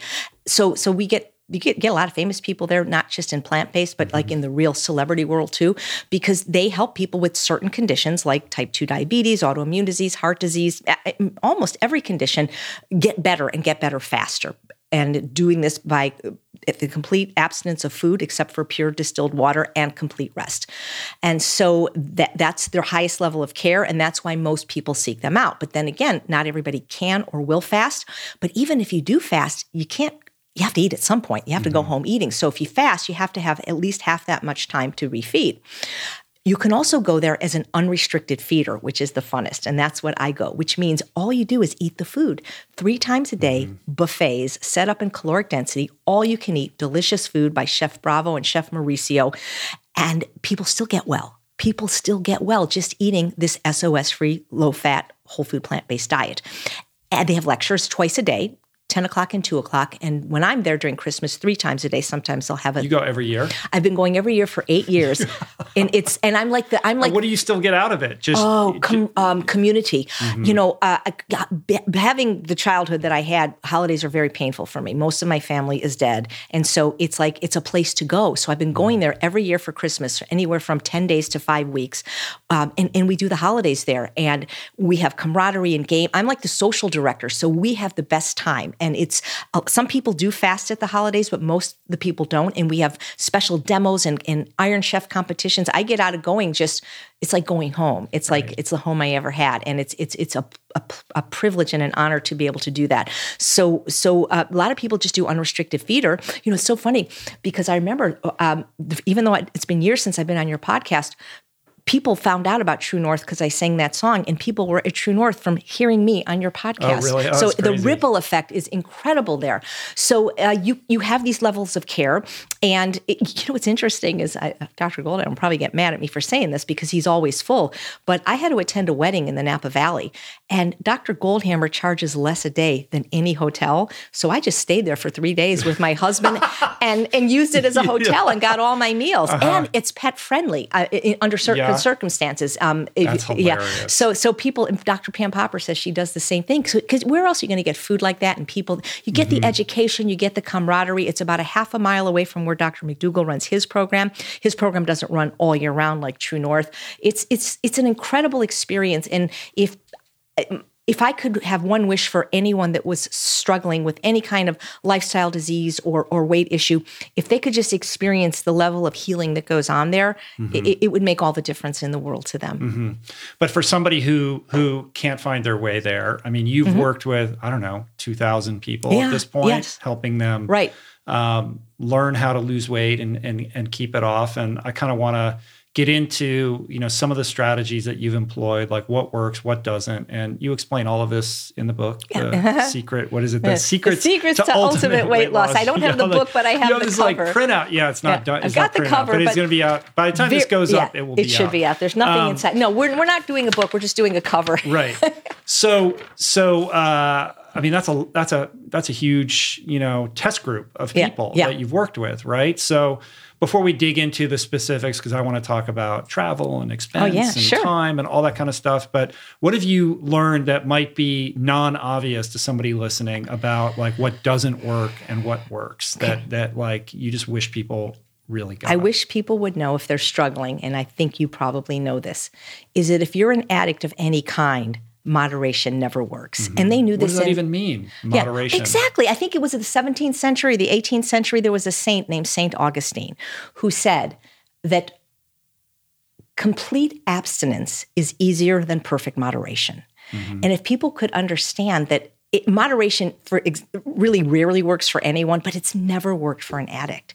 And it that is the hardest concept, Rich, for people to grasp is the concept of abstinence because people don't like that concept. It's scary. It's going to be difficult. If they only knew that that's where the healing lies that's mm-hmm. where that's where everything you ever wanted for your health your weight and your life lies in this concept but because there is so much confusion around certain foods because and again i love all the plant-based doctors but they're not food addicts. They've never been overweight. Mm-hmm. so when they say yeah a little salt's okay a little sugar's okay a little flour's okay it's okay for them.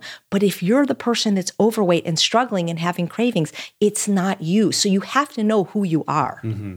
yeah i think that that you're absolutely correct about that. And i think what happens when you put that word abstinence in front of somebody their whole life forecasts in front of them and they're they're seeing themselves at a wedding you know uh, uh somebody's getting married that they haven't even met yet you know like they're just future tripping on yeah. some situation that may not even occur right. and imagining well how am i ever going to get through that i can't do it it's impossible they won't even try right, right? right. that's why and, one day at a time came yeah that's so I was, that's what i'm getting at like the core principle as cheesy and as trite as it sounds of one one day at a time is so powerful because when you think about it, it's it's it's very Buddhist in its nature. It's like, what are you doing right now? Yeah. Like, you know, okay, eat the cupcake tomorrow. Total freedom, permission to eat that yeah. cupcake tomorrow. But you know what? When your head hits the pillow tonight, you will have followed, you know, AJ's protocol or right. whatever. Like just get through today, make the best choices that you can, and don't worry about what's going to happen tomorrow. It's so funny. I remember one of my first clients, and their their struggle was cheese, actually, which is also another addictive substance. It's an animal product, a processed food, uh, the casomorphins, opiate in the brain kind of thing. And they said, "Well, I can't do this." And I'm like, "Well, why?" They go, "Well, I can't be expected to go to France and not eat the cheese." Right. It's and, just a story. No, but then I said, "Well, when are you going to France?" And they go, "Well, I'm not." I go, "Well, when have you ever been to France. They go, I right, haven't. Yeah. They go, well, do you have any plans like in the next year to go? Well, no, I, I, can't even afford to go to France. But the point was, is addicts, you know, addicts. Well, really- you're going to throw up that barrier. You're going to throw up. You're going to think of every reason possible to protect that that you know to covet that behavior pattern. Mm-hmm. And that's addiction in a nutshell. Like that's like okay, well, yeah, only an addict would say that, Right. right? Ex- Yeah. I, I, I, I, if I ever have time to write another book, it'll be about some of the excuses that I hear why people can't do this because that's what addicts do. They make mm-hmm. excuses, and you know you can't have both excuses and results at the same time. Right. Yeah, it's just or even, you know, take France out of it altogether and it's just, yeah, but cheese, I can't I could never give up cheese. And it's like, okay, well let's let's dissect that statement a little bit. Like what are you really saying? Like you're just you're holding on to an idea that doesn't serve you and you're scared. You're scared of the alternative and what that might mean for you, but you've actually never trodden that path yet. So you actually really don't know, and you're you're, you're you've created this story and you've given it so much power, but you've never actually tested the veracity mm-hmm. of it. You know, and so it's about encouraging people, and I think a big piece of that is is the empowerment thing. You know, like had he said something different to you about your weight, it might have Yeah. been you know a very different story for you, right? So the psychology of this is super important, and how you communicate to people. And that's the hard piece. That's why I refer everyone to Dr. Lisle because I'm I'm more like Dr. Goldhamer. Like this is the way it is. Just do it and you'll be fine. And I and Dr. Mm-hmm. Yeah, it's Lisle's not an like intellectual no, exercise, but you know that as an addict. Like Yeah. It's not it's not the information. Right. That's not what catalyzes change. You know, it's so much more complicated and nuanced than that. Yeah, I I- I think at the end of the day, most addicts don't want to give up their drug. Yeah, of course. And then who, it- who would? yeah, of it's like your best friend. Yeah, you know? exactly. And I think often you have to hit rock bottom. You know, in my case, and I forgot to mention this, this was also a subset of the meeting Dr. Goldhamer. When I broke my knee when I was 50, uh, almost 50 years old in February of 2010, I, you know, I was 165 pounds and I was too fat for crutches, or at least I couldn't use crutches. I didn't have Mm-hmm. the upper body strength. And I was in a wheelchair for three months and I couldn't take care of my daily needs, meaning I couldn't go to the bathroom myself. And it's very embarrassing. And, and I said to my, and that was, my, that was almost more of my rock bottom than even attempting suicide because to me, having somebody help you go to the bathroom, especially if that's your husband, is the most humiliating thing in the world. And I said that I am going to do something about this. I do not want to be that person that mm-hmm. has to have somebody wipe their ass. That was just so degrading to me. And luckily, that I soon soon thereafter met Dr. Goldhamer. And uh, but, oh, the other thing is, is they wanted to do surgery, and I'm afraid I'm deathly afraid of anesthesia. I had almost died when I was 19 as an allergic reaction, and so that was the other reason because uh, pain is a huge motivator. And here I am working as a pastry chef, you know, you know, eight hours a day, and my knee would just swell up. So there was a lot of forces that came together to get me where I am. Yeah, two observations about that. I mean, the first thing is yes, pain is a, a phenomenal motivator. Um, it's the only thing that's ever gotten me to change anything, you know. And and and the tragedy in that, of course, is that you don't need to be in pain to make a change. But it goes back to that intellectualization of everything. Yeah. Like pain can be your best friend because it can be the spark that can ignite you to blaze a new path. Yeah. And so when I see somebody who's in pain or who's in suffering, um, who's suffering, your instinct as a human being, as a compassionate person, is to try to alleviate their pain, right? How can I make them feel better and more comfortable? But you know, I think that that often the more compassionate um, response to that is to say is to not is to is to refrain from that instinct and allow them to have that pain moment because that could be their divine moment let them know that you're there for them that you believe in them that that you see them but don't try to ease it for them mm-hmm. because that is the crucible Yeah. that can forge a brand new life Yeah, I, and know, it's hard to do that right I, I, I have doc, you know Dr. Goldhamer's voice in my head. It's too. It's re- he's very compelling. Like he says things with such force and sh- assuredness. And you know, one of the things he says a lot. You know, people will ask him questions. Well, you know, how much how much meat can I have? Doc? You know, like they're they're morbidly obese on twenty medications. You know, how much uh, meat can I have? How much cheese? How much wine? And he goes, How fat and sick do you want to be? And so whenever I'm faced with like a choice that could lead me there, I, I literally hear him saying that. You know, Yeah. how fat and sick do I want to be? Well, I don't want to be fat or sick anymore. I've been both, and I much prefer being slender and well. It's so awesome. I mean, mm-hmm. that's the other thing. You know, like a lot of people say, well, abstinence isn't sustainable, right? Have you ever heard that? Like, well, it's just not mm-hmm. sustainable. You can't, you know, like, how can you be expected to go to a wedding and not drink alcohol or go, you know, here and not have that? And maybe it isn't sustainable for some people, but what I want people to know is the joy of living is sustainable. And when you reverse a lifestyle disease, no matter how difficult it was, and, and when you are in recovery from an addictive substance, the, the self esteem you feel, the joy you feel, that's sustainable. yeah Mm-hmm. And it builds, mm-hmm. you know, and it gets better and better. Yeah. But it's it's experiential. Yeah. Like you can't, you know, somebody has to has to have that experience for themselves. There's no pill. There's that. no surgery for for right. That. But we live in a culture that's all about that. Yeah, pill you know? for every and, ill. And you know, God bless Dr. Goldhamer for saying that we need a little truth talk yeah. here, and uh. it's not about like, oh, take this or it's going to be fine. Like, no, it's not going to be fine. Actually, you know, you're going to have to like get uncomfortable, and you know what? Good things come from discomfort. They're not just hand delivered to you the way that you want them to. And the more people can just acclimate to that reality, I think we'd be better off yeah. as a culture. You know what I mean?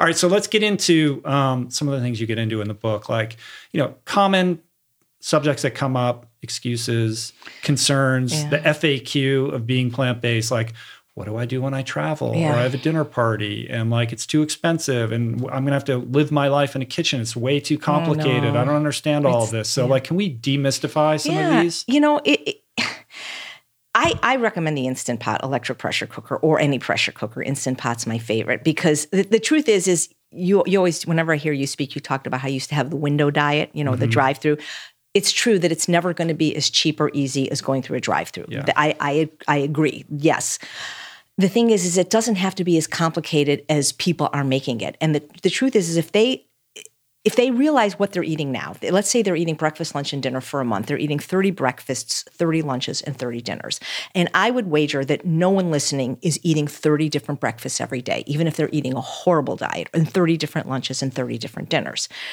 people find their favorites and their family's favorites and they repeat them. Well, why can't you do that with some plant based healthy options that you'll like just as much? You like a hamburger? Try my Chipotle bean burger. Delicious. All my recipes are tested on regular people. You can find a few recipes that will become your favorites and repeat them. The other thing is, is if people would understand that the simpler you eat, the easier this is. And so, whereas many people are are looking, well, I need a recipe, I need a recipe. You need to learn to eat food, and just having rice and beans over greens and salsa, mm-hmm. it's delicious. That's I, I, know you love that meal. I eat that like four times yeah, a week. Dr. Yeah. Esselstyn loves that meal. It's a deli- I mean, I teach in Mexico. Everybody that lives in Mexico loves that meal. It's food. Think about food instead of recipes.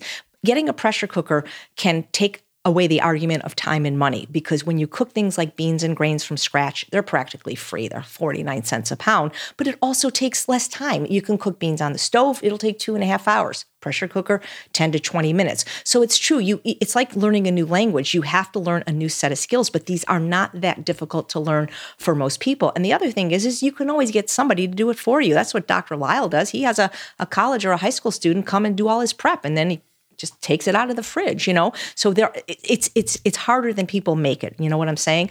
Now, of course, I think the social aspect is always going to be the hardest, especially if you're an extrovert, if you're an outgoing person, because if you're doing something different than everybody else, that could cause you discomfort. You know, if you're the only non-drinker in a room full of drinkers, mm-hmm. you, you, you know, people look at you like, well, what's the matter with you? Why don't you drink? You know, that kind of thing. And so that's i think the hardest thing for sometimes people to navigate is the social aspect. Yeah for sure. And that's the thing that that that leads people out the door right, right? exactly. I think that's the deal. You know the traveling you know you travel full time i travel full time the traveling isn't that hard because we're eating food. And guess what? They have food in other countries. They mm. actually have food in airports. I mean yeah so maybe i have to get white rice instead of brown rice but i've been on the road for seven years now to mexico and canada and and the caribbean and i've always been able to find food. And when i can't find food, I just take. Uh, what do you got there? Take this with oh, me. This is those. All right. The, yeah, these but are that, that involves a little bit of prep. Yeah. I mean, what what happens with me is people are like, you know, like I'll be on, I'll fly to San Francisco or I'll fly to Phoenix or you know some flight that's like an hour or two, maybe even 3 mm-hmm. hours, and they're like, well, what did you what did you eat in the airport? What did you eat in the plane? I was like dude, it's only like a couple hours. Like, what are you going to starve? Like, I, I, had a banana. Oh you oh know my God. I, mean? I know like, people are people freak out. They're, they're, like, what am I going to do? Like, I'm in this tube. I'm like, you're only in the tube for an hour yeah. and a half. Like, you know, it's going to be scared. okay. They're you know? scared they'll get hungry. That's the other great thing that you learn at True North is that hunger's not an emergency. And when you, even if you go there as a non-faster, because you, you have roommates, unless you want to do a buyout, you always have at least one roommate in a different room though, but uh, you share a suite.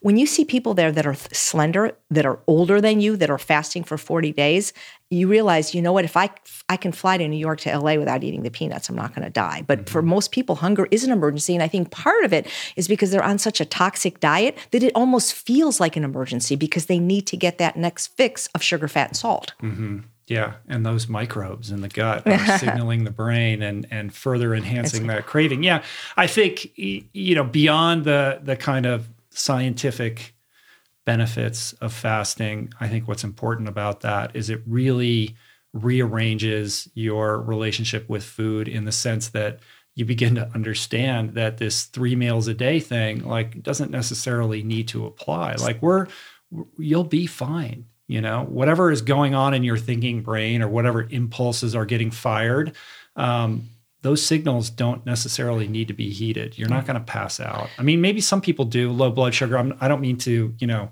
minimize those sorts of things but i think in general it's important for people to recognize that uh, that the way that we've been doing it for a long time may not be the best way. I think for some people, it it really is like a, like a detoxification re- reaction, Rich. Because if you think about that, Americans eat over ninety two percent of their calories from animal products and processed food. They're eating a fiberless diet with no micronutrients, and they're always going to be driven to overeat because they're really looking for food with nutrients. And mm-hmm. and so I think part of it really is physiological that hunger. Yeah, they're they're they're getting fat, but they're starving. Right, exactly. And so that's what part of I think the discomfort is. It's not emotional; it's physiological because they may have eaten two thousand calories from a fat fast food restaurant, but their body is starving for nutrients, for fiber, and mm-hmm. so they're always going to be looking for more food, but then they keep making that same choice. Right. All right. So I got a business lunch. Uh, I got to go meet with these guys. There's a big deal on the line. Uh, they want to meet at, uh, at, at Ruth Chris's ah. steakhouse. Ah. Um, I have no say in this. I'm trying really hard to be good, but I need to make a good impression with these guys. I yeah. need them to like me. Like I'm just going to have to eat steak, AJ. No, steakhouses are the most vegan friendly places to eat, believe it or not. I've often gotten healthier. No, really. I maybe I haven't been to I Ruth couldn't Chris. tell you the last time I was in a steakhouse. But. Well, I've been to Morton's. Mm. Because I, which I don't know Ruth Chris, but I'm assuming I haven't seen the menu. But in general, steakhouses can be the most vegan friendly places, more so than vegan restaurants. Like, Finally, well, because I here's can the make thing. something else. If you look at the think side, so so first of all, when you're invited anywhere that you have no control over, look up the menu. I, mean, because if it's a place that has more than I think two or three locations, the menu will be online. So first thing, look at the menu, navigate the menu in general, steakhouses have lots of sides of vegetables. And most of the time, the chef will either steam or, or roast the vegetables for you without oil. You do need to sometimes call up ahead to be sure the best time to call a restaurant is during that window where after the lunch rush, before the mm-hmm. dinner rush. And, you know, call them up and say, look, you know, I'm sorry, I don't mean to be difficult. I've heard very good things about your restaurant. I'm going to be there on such and such a date but I'm on a very special diet. Doctor's orders, you know, blame it on doctor mm-hmm. Esselstyn, can't have a drop of oil, and say, is there anything you can do to co- accommodate me? And instead of saying, well, you know, don't say like, well, I'm a, I'm a whole food plant based vegan. I can't eat sugar, oil, salt, flour. Just say what you can eat. You know, and so a steakhouse generally can make you a baked potato. Now, sometimes they put oil on it, but you can ask them not to. They can steam you some vegetables. Often they have salsa as a condiment. So that's one trick you can do. Navigate the menu. Like I, have had clients go to restaurants and they go, oh, there's nothing I can eat. But then they realize, hey, you know what? They had a spinach omelet. So then they say, hey, I notice you have a spinach omelet can you hold the eggs? Kind of like that, Jack. Right. Nicholson. All right. So that's the logistical tactics. Right. But then we have to deal with, with the people, the social aspect of this. okay, this. so this is where everybody's going to be different. And Dr. Lisle has a beautiful lecture on his website, esteemdynamics.com, called The Perfect Personality. And it's going to depend on how agreeable or disagreeable the person is. Now, I don't have a problem with that because I'm not going to eat mm-hmm. somebody doesn't want me to eat. Now, that doesn't mean I'm going to be rude or socially unacceptable, but what I might do, for example, one of the strategies I might use if, if I'm in a corner, I, I might say, when I get there, I might say, Oh, this looks delicious. I'm so sorry. I had a late lunch. And can I just get a cup of tea? Or, uh, or I might say something, I've used this a lot. I say, Oh, guys, I'm so sorry. I'm having a colonoscopy tomorrow, so I can't. I mean, right. I, I, do that a lot. Or, uh-huh. or I might say, You know what? Oh my God, I just came from the dentist with a root canal. My mouth is, I mean, there's ways you can do it without offending people for their choices, right? You know, you can order it and then um, excuse yourself to go to the bathroom and come back and say, "Oh my God, I'm so sorry. I just had the worst bout of diarrhea and vomiting." I bet. I mean, it depends yeah, how far you want to go. Yeah. So you could tell a white lie, white but lie. if you don't want to lie. Um, Dr. Lisle has some interesting strategies Yes. around this as well, which is to just present it in a very casual, you know, way to just say, I don't know, you know, I'm trying this thing, I'm trying to do this thing. I know it's crazy, probably it's not going to work. Yeah. It you know, seems to be working for- Whatever, yeah. you know, it's it's doing okay, but like just deflate it. Don't be like, oh well, I'm doing this and this is the way you, you know, whatever. Like just try to be as casual and low Right. key and perhaps self-deprecating. It you know, seems in that regard, and that and that really just diffuses everything. I've never had a problem.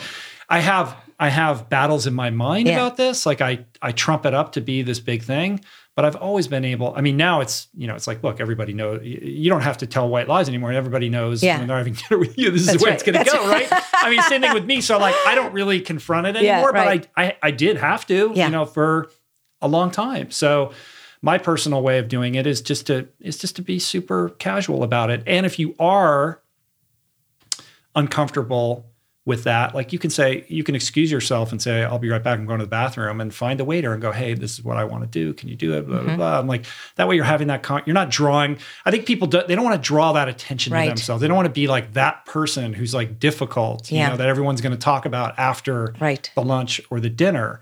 And just you know, kind of take care of it in a in a quiet way, and then just be you know, you don't have to say anything. You don't owe anybody anything. Do you want to know a strategy that worked for a couple of my clients for whom you know, a, a restaurant meal off plan could have been life or death? We're not talking about somebody that's trying to lose 10 vanity pounds, but somebody that's really in the throes of trying to reverse diabetes mm-hmm. or lose a leg or go on Their dialysis. life is literally on the line. Right. So this this brilliant lady, what she did when she was in my program, in the in person program, she had to entertain clients for lunch, and she worked near La Cienega Restaurant Row. So they always were places like Lawry's and whatever. Eh, But she really took her recovery from uh, food addiction and diabetes very seriously. So what she did is she called up the restaurant ahead of time because you you know where you're going. Usually they don't. It's, you don't just get some mysterious text, right? Like at the last minute. Right. This Uh, is so, where we're so, meeting. Uh-huh. so they knew where she was meeting the client. She called up the restaurant the night before and said, "Listen, I'm on a very special diet doctor's orders. Would you mind if I brought my food into you? I'd come early, you heat it up and plate it, and then charge me." And the guy says, "Lady, we do that all the time." And then Mm-hmm. she got what she could eat. Nobody knew. Nobody batted an eye. She Mm-hmm. just said, "Oh, you know, hey Frank, I'll have the usual." oh, so she brought it ahead of time, and She then they put it it, on, and they put it on the plate, And Oh they charged God. her for the least expensive entree. Uh huh. Yeah. Yeah, that's interesting. I haven't heard that one before. Yeah, it's good That- one. I mean, that's there's some machinations and some time Yeah. invested in Yeah, that. but- you know, but not I'm everyone's going to want to do that, but I guess Yeah. look if you're if you're on your program and this is everything to you and your life is on the line, like that's a So, so let me ask you this: that. as a recovering alcoholic, would you then drink alcohol just to not make other people Of feel course uncomfortable? not. Of course not. So, see, but when you're newly sober, Of course. I can tell you, you Yeah. know, within the first two weeks of trying to get sober, I was already imagining, you know, this bachelor party that I had committed to going to, and there was no way I was going to be able to go to Las Vegas for Yeah. a weekend with my buddies and not drink, and that terrified me. So that's very real. yeah, no, Like, I, don't I, want to be I dismissive agree. Right. that. No, and, and I'm Yeah. not trying to be dismissive. And now I can but- go anywhere, and you know I have to maintain my program. It's not like I, I I work at it, Mm-hmm. Right. But you know I can go to those places as need be. I don't seek them out, but you know Right. occasions arise where I'm in situations I'm not normally in, Right. and I'm comfortable in my own skin. But that is because I've put a huge amount of work Yeah. Into that, right? To be able to have that gas in the tank and get through those opportunity situations where you know normally that would imperil me or somebody who's who has a very shaky foundation for their recovery. I'm not trying to be dismissive. What I'm trying to say, and this is where the crux of this disease lies, because most people don't take food addiction as seriously as Mm-hmm. alcohol or drug addiction. No one would, if, if people kno- knew you were a recovering alcoholic, it's different if they never met you, but nobody knowing what they know would say to you at a family event or a bachelor party, say, Hey, Rich, you got to taste this margarita. I made it just for you, just a sip. People wouldn't Mm-hmm. do that to you. But with food addicts, they feel like, what's the harm? One meal off plan. And just like one, harder. Makes one- it harder. Right. One drink, one drunk. You can live your life without alcohol or cocaine or cigarettes. You to can't live your life without food. And so knowing what I know now, if I knew then, I would have just been honest with the person and say, listen, this looks delicious. And I'm so sorry. I don't mean to be difficult, but I am a food addict and, and I, there's nothing I can have here. So I'm going to Yeah. enjoy the company and have a cup of tea. That's what I would do. All right, so your your kind of road to recovery, you've got this, you've you've premised this, or you've kind of distilled this down to this idea of the seven C's. Right?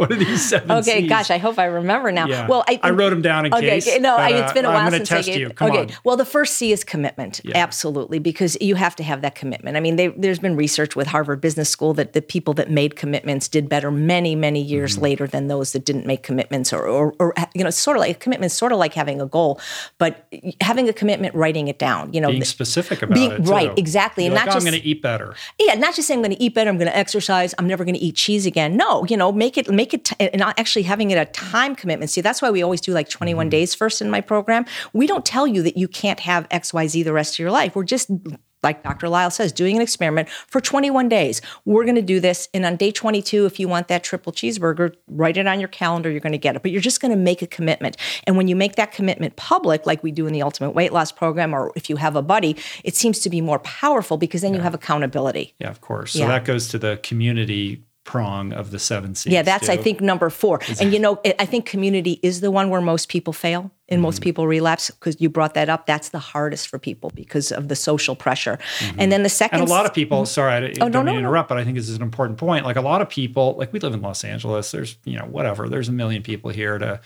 to kind of pat us on the back or or whatever. But a lot of people live in places where they don't have that community Mm-hmm. in their local town or wherever they live. right? That's why an online community. That's why we created Ultimate Weight Loss to also be online to help people all over the world with a virtual community, which actually can be just as powerful. Although it is always nice to have somebody in person.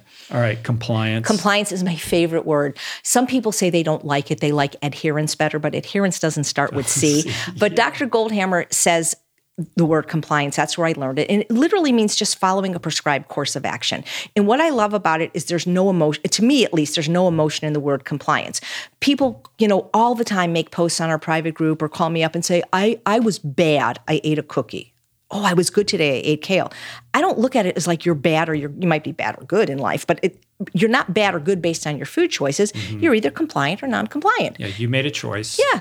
So um, choose to be compliant. You you you you had a mishap, you had a slip or a misstep or a, a relapse. Then you can go back to choosing to be compliant in the next meal, whatever that program is. Yeah, I love like that, word. because because it takes this idea of failure and the shame that that kind of goes hand in hand with it out of it. Because what happens is people slip or make that choice, and then they beat themselves up, so they've made a second mistake, and then they're like, "Fuck it." And then they You go- know? they- yeah, so then they're out, Right, right? And and if you reframe that. And call it by a different name. Say, I made this choice. It's neutral. You're not bad or good. This is the choice that I Right. made. Okay. That allows you to be dispassionate about it and go, how can I recalibrate? Or what led me to make that choice? Like, let's look at that. Let's unpack that. And what do I need to do so that I don't make that choice again? And it's how they talk to themselves because if they ate a cookie and then relapse and they say to themselves, "Well, now I failed. Now I've blown it. What's the use?"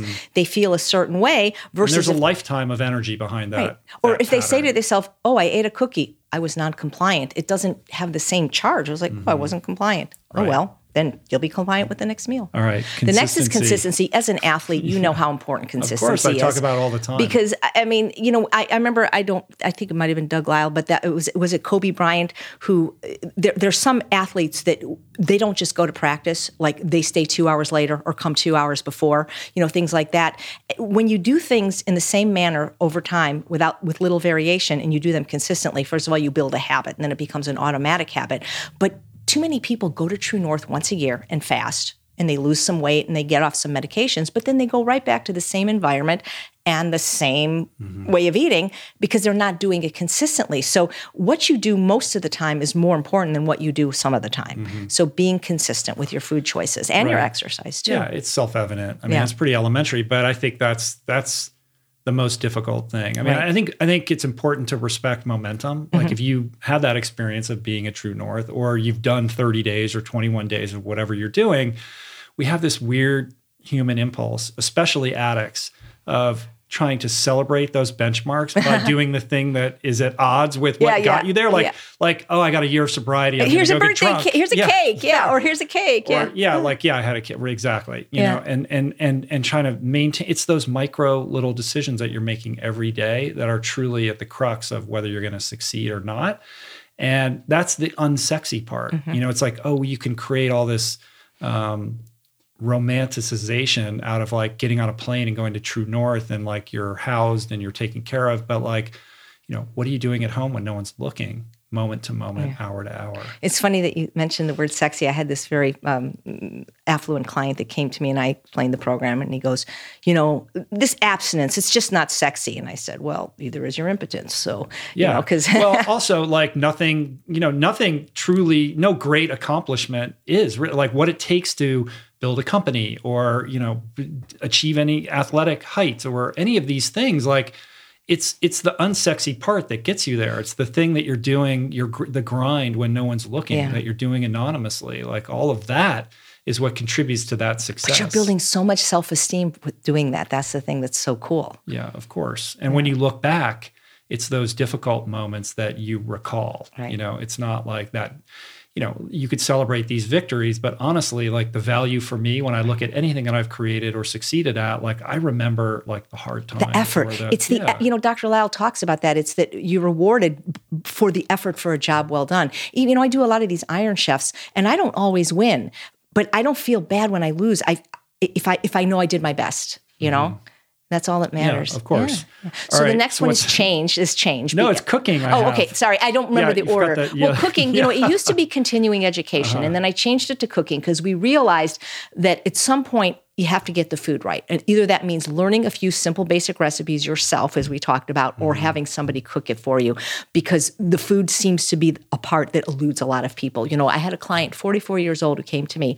She goes, "How do you bake a potato?" And I'm like, "Oh my god!" You know, people have no skills anymore. Like when I grew up, home economics was mandatory in junior high. Sewing and cooking, we learned basic you know skills of the of the homemaker which i think men and women should should learn so it's just some basic cooking skills Right. All right. Cooking change. change yeah one, you know right? you know that saying nobody likes change but a wet baby but y- many people don't change until the pain associated with change is less than the pain of staying the same people have to at least be willing to change because you're going on a journey here that's completely different than anything you've ever done right Mm-hmm. because most of the world is going to continue to eat crap and continue to eat animal products. And so at least you have to be willing to make these changes. You may have to change who you hang out with. Like if you were when you were an alcoholic, if you had other buddies that were alcoholics, you probably couldn't at I, least did- hang I had to completely change my social right circle. or at least not hang out with them at the bar anymore. So you have to be willing to change who you hang out with. If you still go to restaurants, you might have to change which restaurants you go to, how you or how you order. So that's a big thing for people. A lot of people don't like having to change, no, you know? they really don't. No. You know, they want they want it they want all the good stuff, Right. But they don't want to do those uncomfortable things. Exactly. So AJ's got news for you. Yeah, got, got, you got to learn to get comfortable Yeah. being uncomfortable. Right. Well, we talked about community. Do you have anything more to say about that You before know, we go on to the I last think one? I think with community is that if you don't have one, find one, and whether it's my group or a virtual group or even just one person that that could be a buddy to you online or in person. I think that that is really going to be the most important thing. It would be very, you know, if my husband didn't support me in this, I don't think I could do it. You know, if Mm-hmm. he was just you know drinking beer and eating pizza every night. So even having that one special person to support you. Yeah. So, what do you say to that person who is really trying hard, um, but their spouse, their partner, is not into it? Yeah, I say get It's hard. divorced. Get divorced. no, so what I I don't I, I sometimes I do say that if they're not if they're sabotaging them. So what I say is then you know at least don't have the, these things in the house. So, in other words, if you're an alcoholic and your spouse isn't and they can still drink, out of respect to you, they will then drink outside of the home. And it has to be the same thing with the foods, or we recommend even getting what's called a locked food safe. If your spouse won't support you, it's going to be rough. Now, all the doctors I've interviewed says say that a loving partner will support someone in recovery, or at least should. That doesn't always happen. So, if your spouse won't support you, then you have to get it somewhere else. It's mm-hmm. very hard to do this alone. No man is an island. In recovery, I know one person that was a cocaine addict that was extremely introverted, highly intelligent, that was able to get off the drug themselves without rehab, without you know going to a doctor. That's really rare. Recovery is generally done in programs because it really helps you to see that if you climb this mountain, there is a top. You, when you see people like Heather Goodwin who have lost 300 pounds and kept it off, you see what's possible. And that's why I think if you don't have the support at home, you've got to find, as we say, your tribe somewhere. Yeah, a support system is absolutely crucial, not just to see the example, the mm-hmm. successes, mm-hmm. but also just to catch you when you fall and yeah. you know who you're going to call at midnight and you know all that kind of stuff is like I couldn't I couldn't have gotten sober by right. myself. There's no right. way. I know. You know, there's no way. So I think it's super duper important. All right, compassion. Oh, that's my big problem. That's why I wore this shirt today. Yeah. That says you're not compassionate. I'm not discompassionate, but most of my life as an ethical vegan, my compassion was more for those with fur and fins and feathers, and not those so much with skin. Don't like people. Well, it's not that I don't like them.